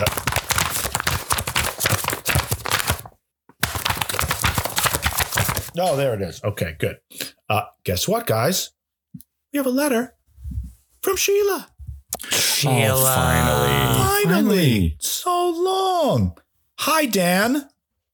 Just me, only addressed to me. Yeah, of Oh, it's- We know. It's like old days. Yeah, Old like the olden times. Sheila, for those of you who don't know, our longtime listener, longtime listener from the very beginning of the podcast. Yeah, from episode one. That's Very right. first one. She says, Well, even though I'm extremely, many, many E's, extremely pregnant, uh, and then in parentheses, and Richard is very irritable since the attention is all on me and not on his many, many film performances. Close parentheses. I'm extremely uh, pregnant. I just had to write in because The Wicker Man is one of my favorite movies of all time. Mm. And this can- new one? The new one. The new one. Ay, ay, And ay. you can guess why. The beekeeping sequences take me back to when I was a humble beekeeper making my way through the beekeeping business or buzzness as we call it. Yeah. She and Jacob Joseph. She and Jacob Joseph the were both. That's Yeah. Yeah, right. they're They both were- in the business. They were both in the business. I still fondly remember tending my bees, harvesting honey, and making beeswax candles all the live long day. And now that I'm half murder hornet, I also understand the murderous tendencies of the beekeepers in the movie. Even though the evil beekeepers are trying to kill poor innocent Nicolas Cage, I empathize with them. Every queen bee needs her drones. That's why I have my precious Richard. Richard actually thinks we should sue the makers of The Wicker Man, not only for not casting him in the Frances Conroy role. Well, how does that make any? but for clearly stealing the beekeeping storyline from my own stories of the buzzness. I don't know, I don't- though. While there are similarities, I think it's a reach. You think, Sheila? it's also 15 years old. What do you do? You're like? It's just she's like the Nirvana kid. Yeah. Hey, uh, I think I was doing porn as a baby. Give me money, asshole. Sorry. Uh, no, you're absolutely right. It doesn't make sense. I love you, Sheila. I timeline mean- wise, it is a reach. Uh, not for nothing, but I also It's think a reach around. Yeah. well, what- Sorry. what isn't for those two? Not for nothing, but I also think Richard's just frustrated because acting offers have dried up for him uh, ever since he was transformed into a half salmon, half quail by Dr. Merlot. Richard's been molting an awful lot lately, and that's a tough sell in today's Hollywood. Well, you can see that. Uh, anywho, gotta run. Time for my daily regimen of rest, murdering competing insects, and fulfilling my craving for rancid lunch meat. Say hi, say hi to the squad for me and to Fred and Jason.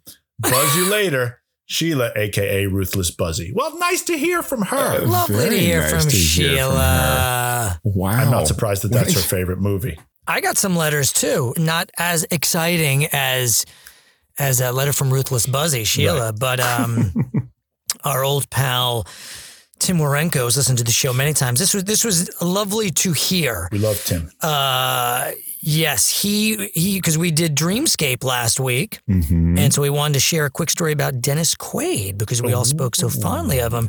He said, "I've worked with the director Ramin Bahrani on a few different films, and we have kept in touch over the years. He's an art house guy who started out doing low budget critical darling films using non professional actors. Truly a great director, really fine person.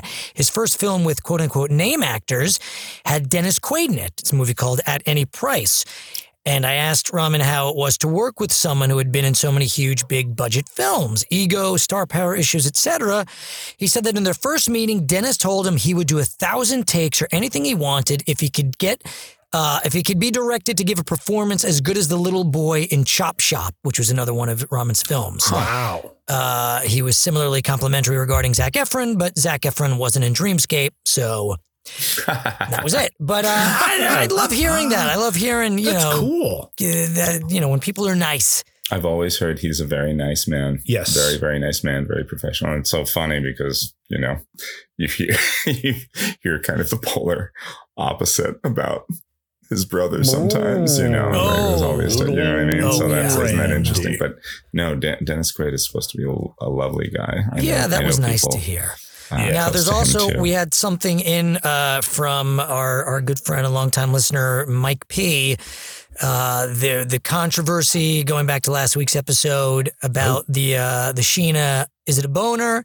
Is it not? Is it a knot in the All right. sarong?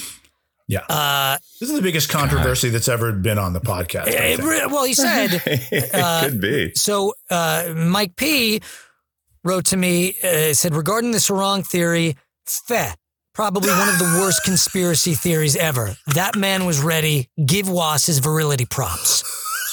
Oh my God. That's one take. Uh, another take you know.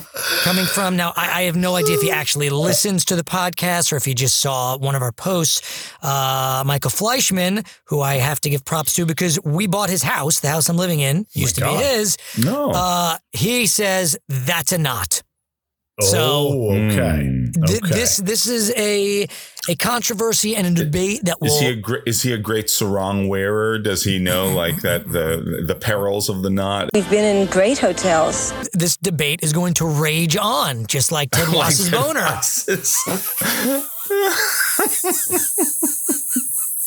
exactly, exactly. Ah, God, I went.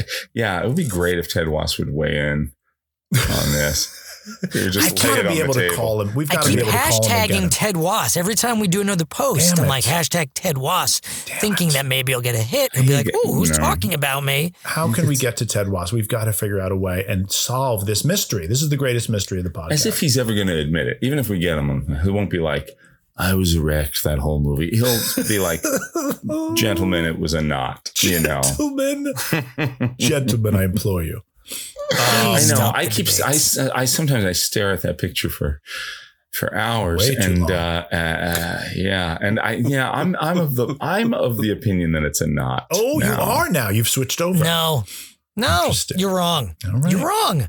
It's his boner. I don't know. Maybe you're just believing what you want to believe. It's his Just- boner. All right. And I'll tell you, President Dwayne Elizondo Mountain Dew Camacho Oh. would agree with me. Oh, so good. So He would say, good. "That's a goddamn boner," So good. and then shoot something. And he'd shoot it. Yeah. You're probably right. You're probably right. All right, let's move on to idiocracy. If you were the smartest person in the world, This goes in your mouth. This one goes in your butt. Hang on a second. This one, this one goes in your mouth. And we're stuck with the dumbest people in history, If you have one bucket that holds two gallons and another bucket that holds five gallons, how many buckets do you have? two?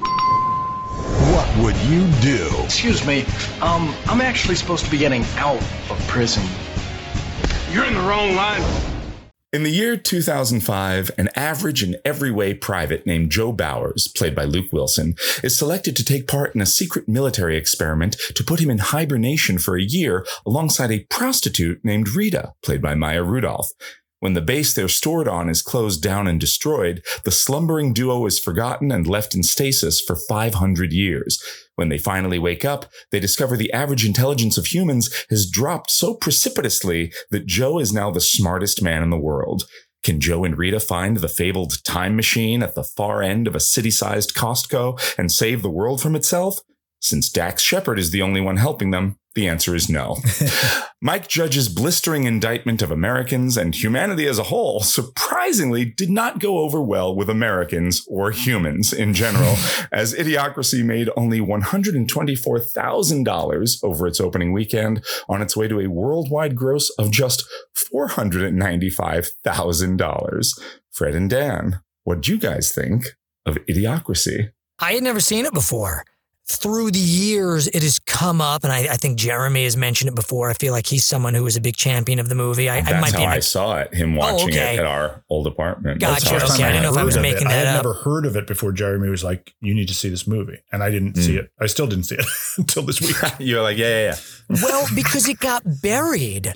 Very I much read. so. I mean, because I mean, it it skews corporations, and from what I was reading, it got to a point, and the corporations were like, "Oh, or who was? I think it was Fox was doing it." They're like, "Yeah, no, no, we can't, Yeah, we, right. we can't release this." So they just buried it. I don't think But there was. They didn't dumbing screen. down America is our business. That's, Yeah. yeah, that's our Yeah, so they uh, stock really- and trade. they they didn't want. I mean, now I feel like a lot of corporations be like, ah, let's make fun of ourselves. Like that's the, you know the thing to do. They can they can do that, and they look cooler for doing that. Back then, no. So I don't even think there was a critic screening. So it was. Wow. So I, Oh, you know, it's really? understandable that you wouldn't have even heard of it. Uh, I watched it the other night. My son Ben watched it along with me. Hmm. I thought it was really funny. We were laughing all the way through. Uh, right from the first line, it said, you know, evolution doesn't necessarily reward intelligence. I'm going, Yeah. okay, all right, I'm in. Uh, I, you know, from Ow My Balls, that was it. That, that, Yeah. that, that hooked me. It definitely hooked Ben. As soon as, as soon as Ben heard, he was sort of back and forth because he was, uh-huh. he was playing on his Xbox. And I was like, Ben, watch this movie with me. I think you might like it. It looked really, as soon as, he heard me guffawing and howling at the Ow My Balls. He turned around, watched it. He was in. You all knew Alma balls.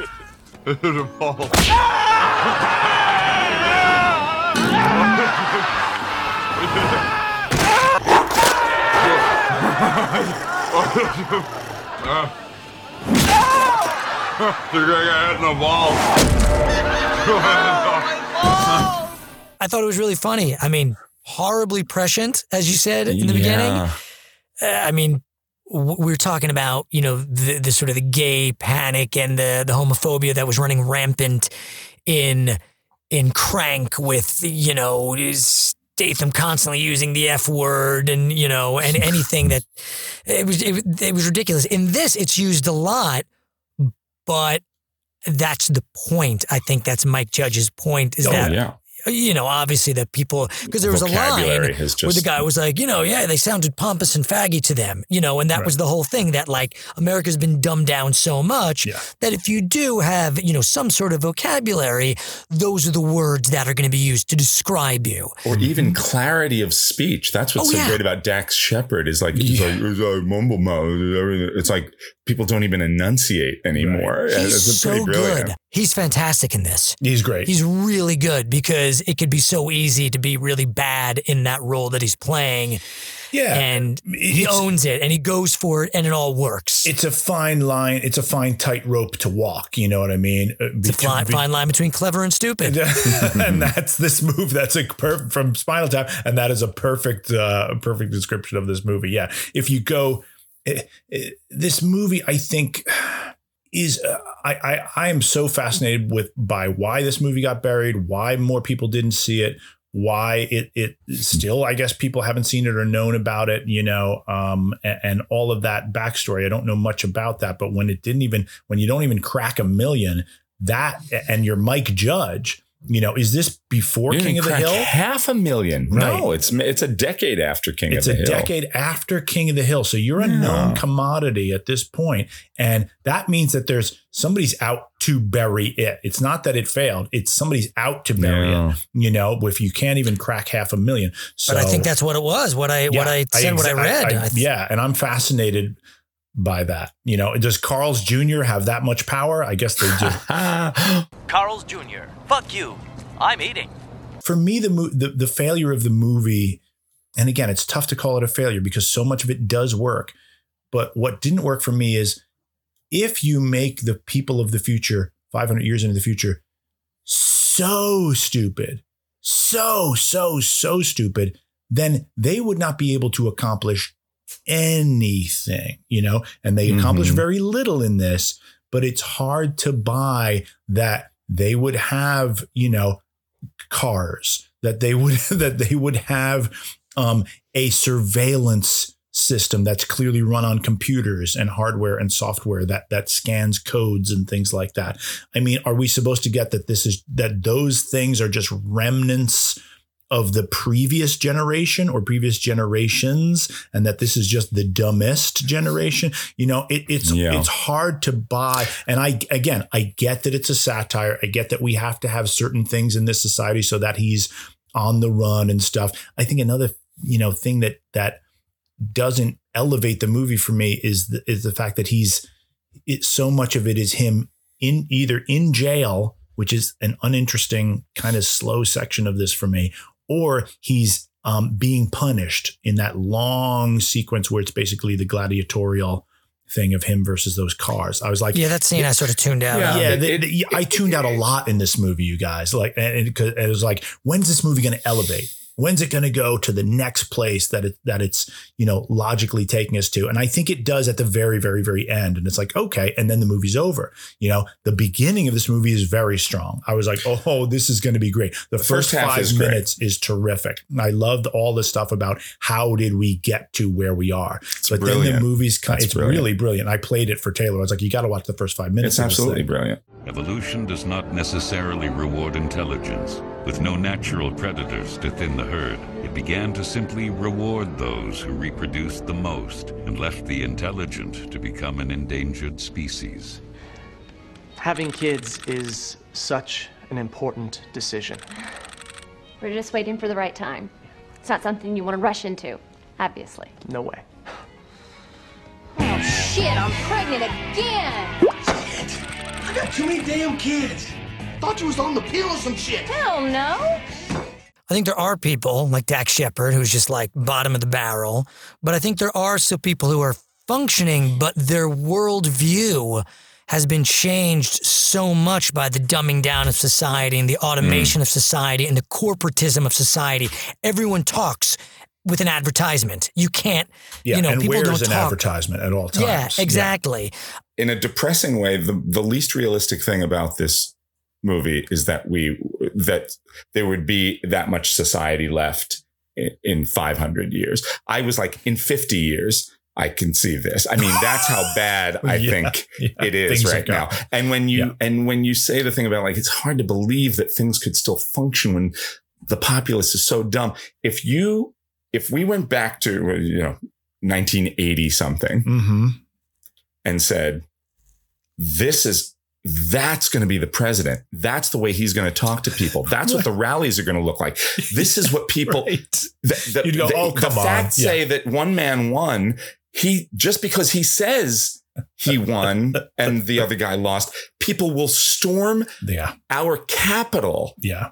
Dressed as Vikings, but yet at the same time, there will be a device in your hand that can do everything that you've ever imagined. And you can have, and a vaccine can be created in a year based on the scientific work of generations. You'd say like, that doesn't compute. How can everywhere I look be so fucking stupid and yet br- utter brilliance is keeping us going, is somehow keeping us chugging Mhm. along.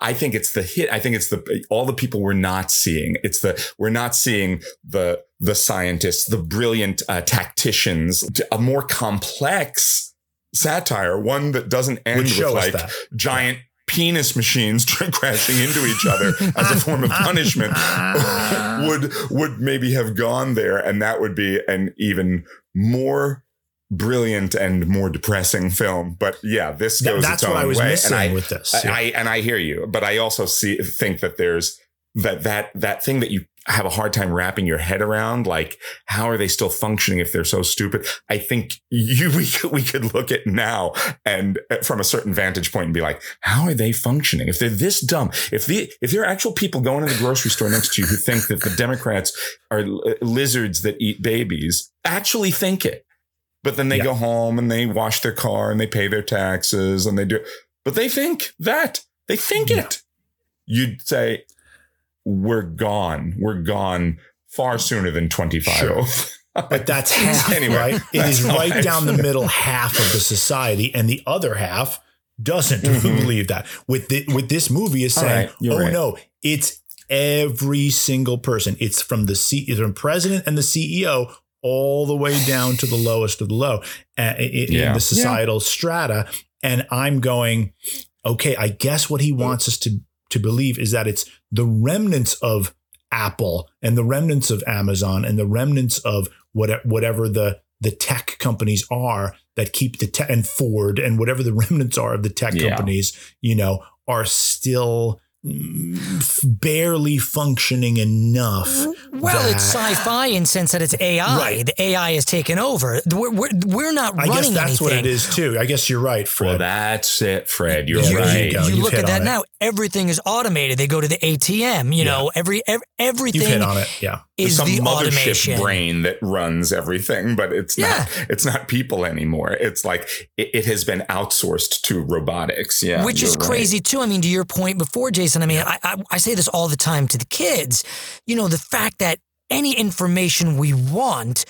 We and now now we don't even have to type it. We just lift something up and say, "Hey Siri, tell me this." Tell me. You know, we've become so lazy, and w- if we don't get that information right away, it's like, "Ah, ah, ah," we want to throw things. We get so angry because we're so used to this this cloud, Yeah. this automation, this other thing that we that someone else invented does everything for us. When we want to get money out in the ATM, you know, there are times when I've literally gone to the ATM and it's not working and I get so angry.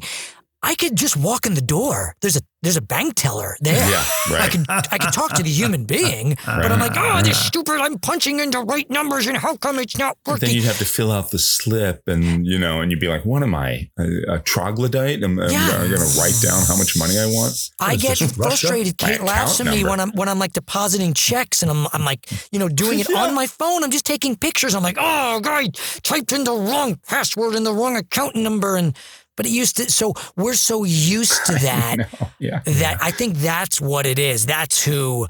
That's uh, who's yes, running that everyone else can afford to be completely dumb and lazy, and just because everything else. So I don't need to take out the garbage. Something else that that machine, that garbage thing that comes in, will take out the garbage, but it doesn't. It's just taking out the garbage and throwing it outside in the landfill. Yeah.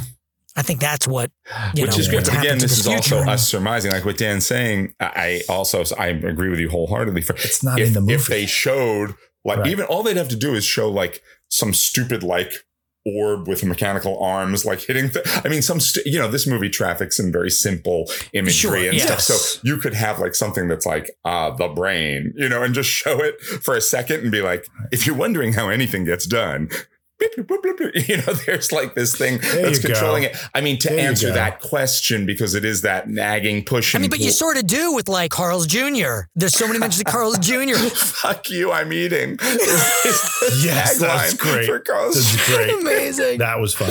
Yeah, welcome to Costco. I love you. That's Oh how, my how- God. how words have lost all meaning. Yeah. I love you. My favorite Yeah. line in that when they go in and he's, Dax Shepard goes, "Yeah, I know this place pretty well. I went to law school here. Yeah. Law was school in great. Costco." Well, there's great lines in this. Mike Judge is a very, very good writer. My, I think my favorite thing in this is even before they go into the future when they, I mean, this guy looks like he could have stepped right out of Office Space. The, the, when he's the- talking the- about the pimps. Yes, when he's showing the slideshow of how he had to get in with with with Upgrayedd and the other pimps, that was howlingly funny. And I was like, man, Mm-hmm. and God funny. bless Mike Judge for casting guys like that. Yeah. Who, I mean, again, Office Space is chock full of them.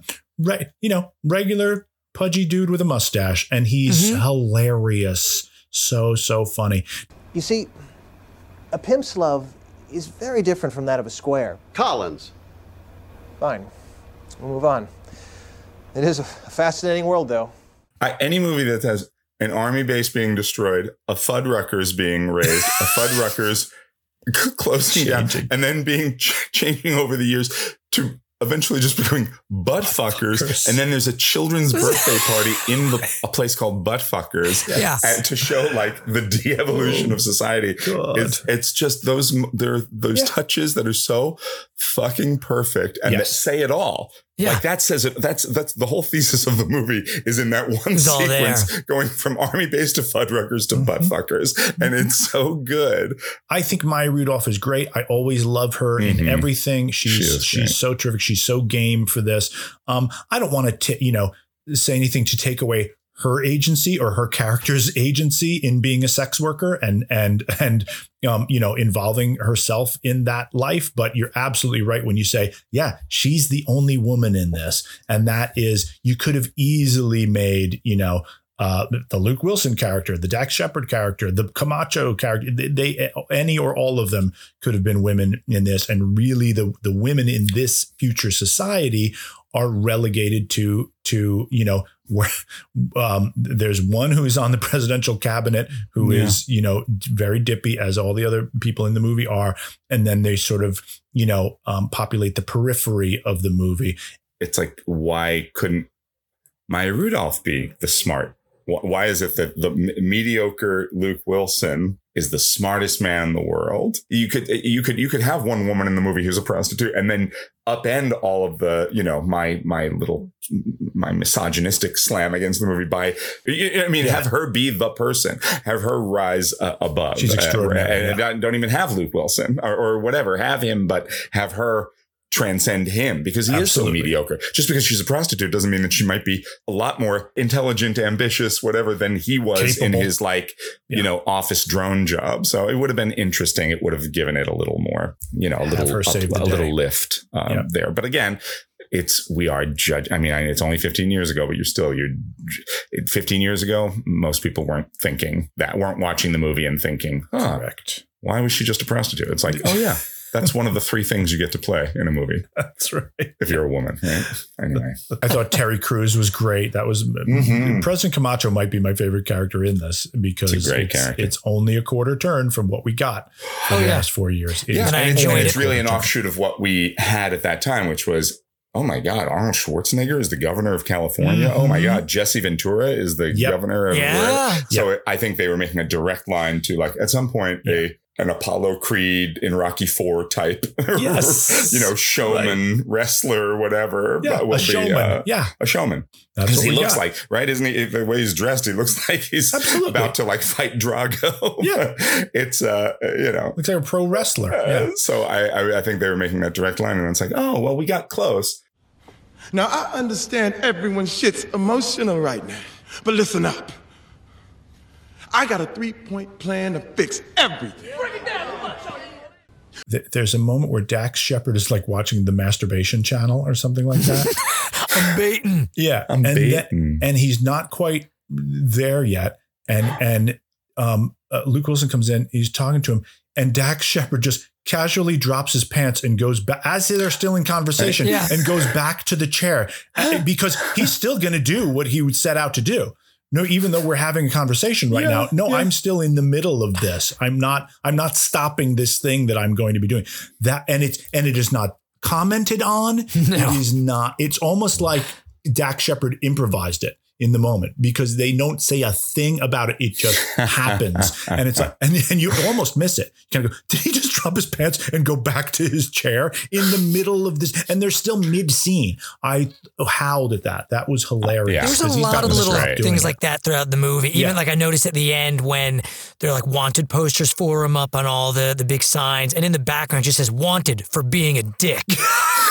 it's just sort of in the background. I'm thinking that's fantastic. There's a lot of brilliant touches in this movie, and I, I guess I'm not giving it enough credit. I just, uh, uh, by the end of it, I was like, "Oh, that was that was really good. It could have been great, amazingly great, a la you know, um, a, a, a, a more sharp, cutting satire like you know you mentioned uh, uh, Doctor Strangelove, even a movie like Dick, you know, or or, or uh, Network or something like that, and still been as funny as it was, and still broad as it was, with just a few little quarter turns there. But I get what you guys are saying, and and and the the the sci-fi aspect is is ringing truer to me now, Fred, since you were um, talking about it. So I feel like I'm at a solid, unequivocal seven point two five two eight.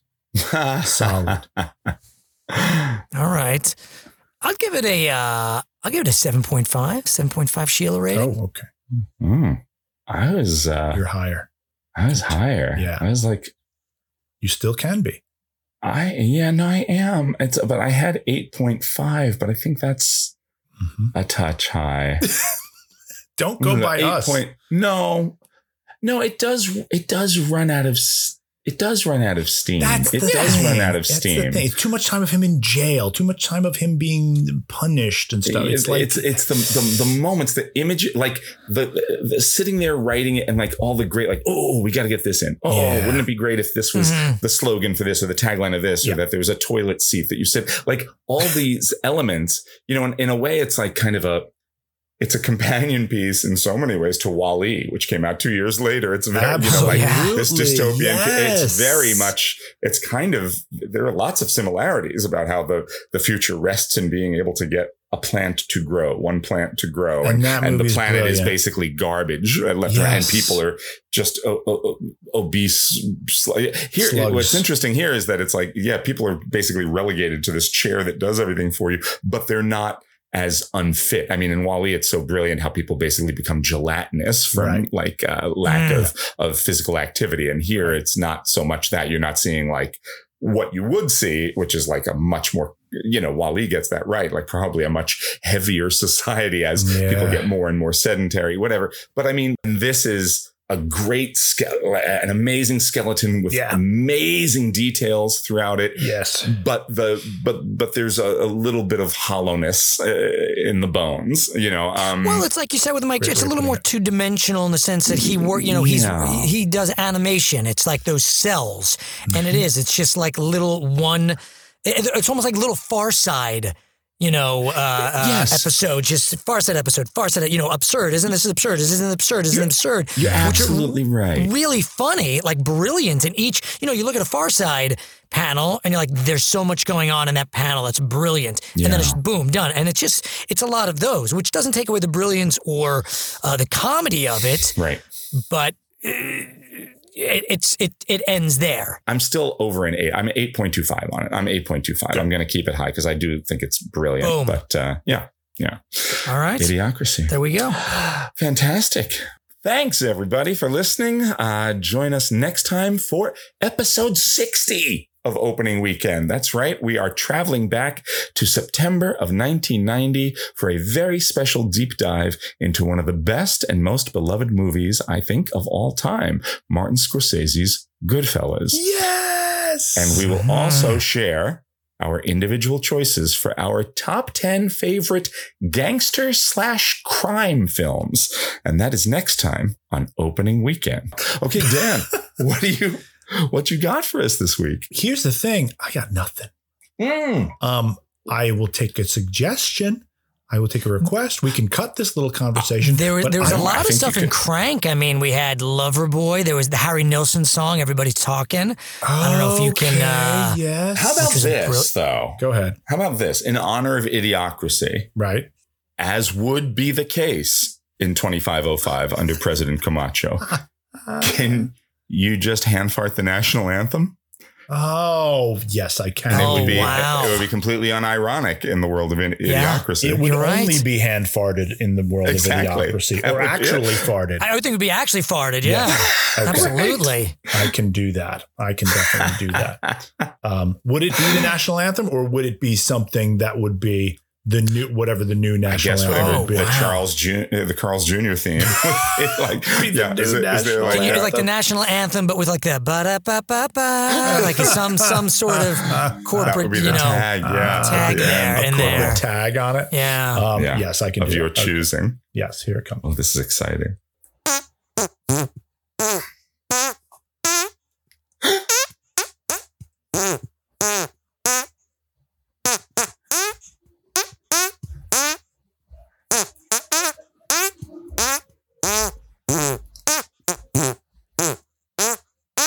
put your hand on your heart.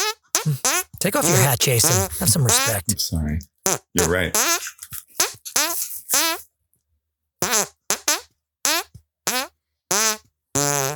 Here's a tough one.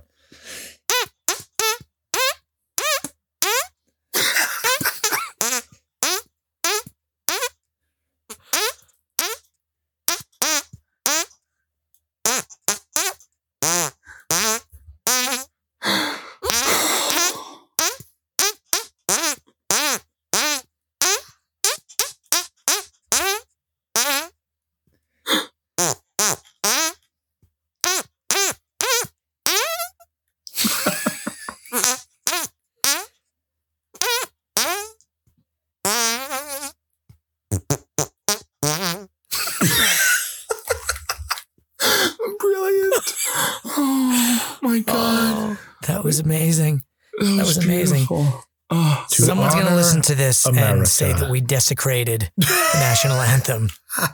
So you need to. all right, got to get canceled for something, right? The Opening Weekend podcast is produced by Jason O'Connell, Fred Berman, and Dan Matissa, with editing by Jason O'Connell and sound mixing by Fred Berman. Additional help and technical support provided by Ethan Duff. Thank you for listening. Carl's Jr. Fuck you. I'm eating.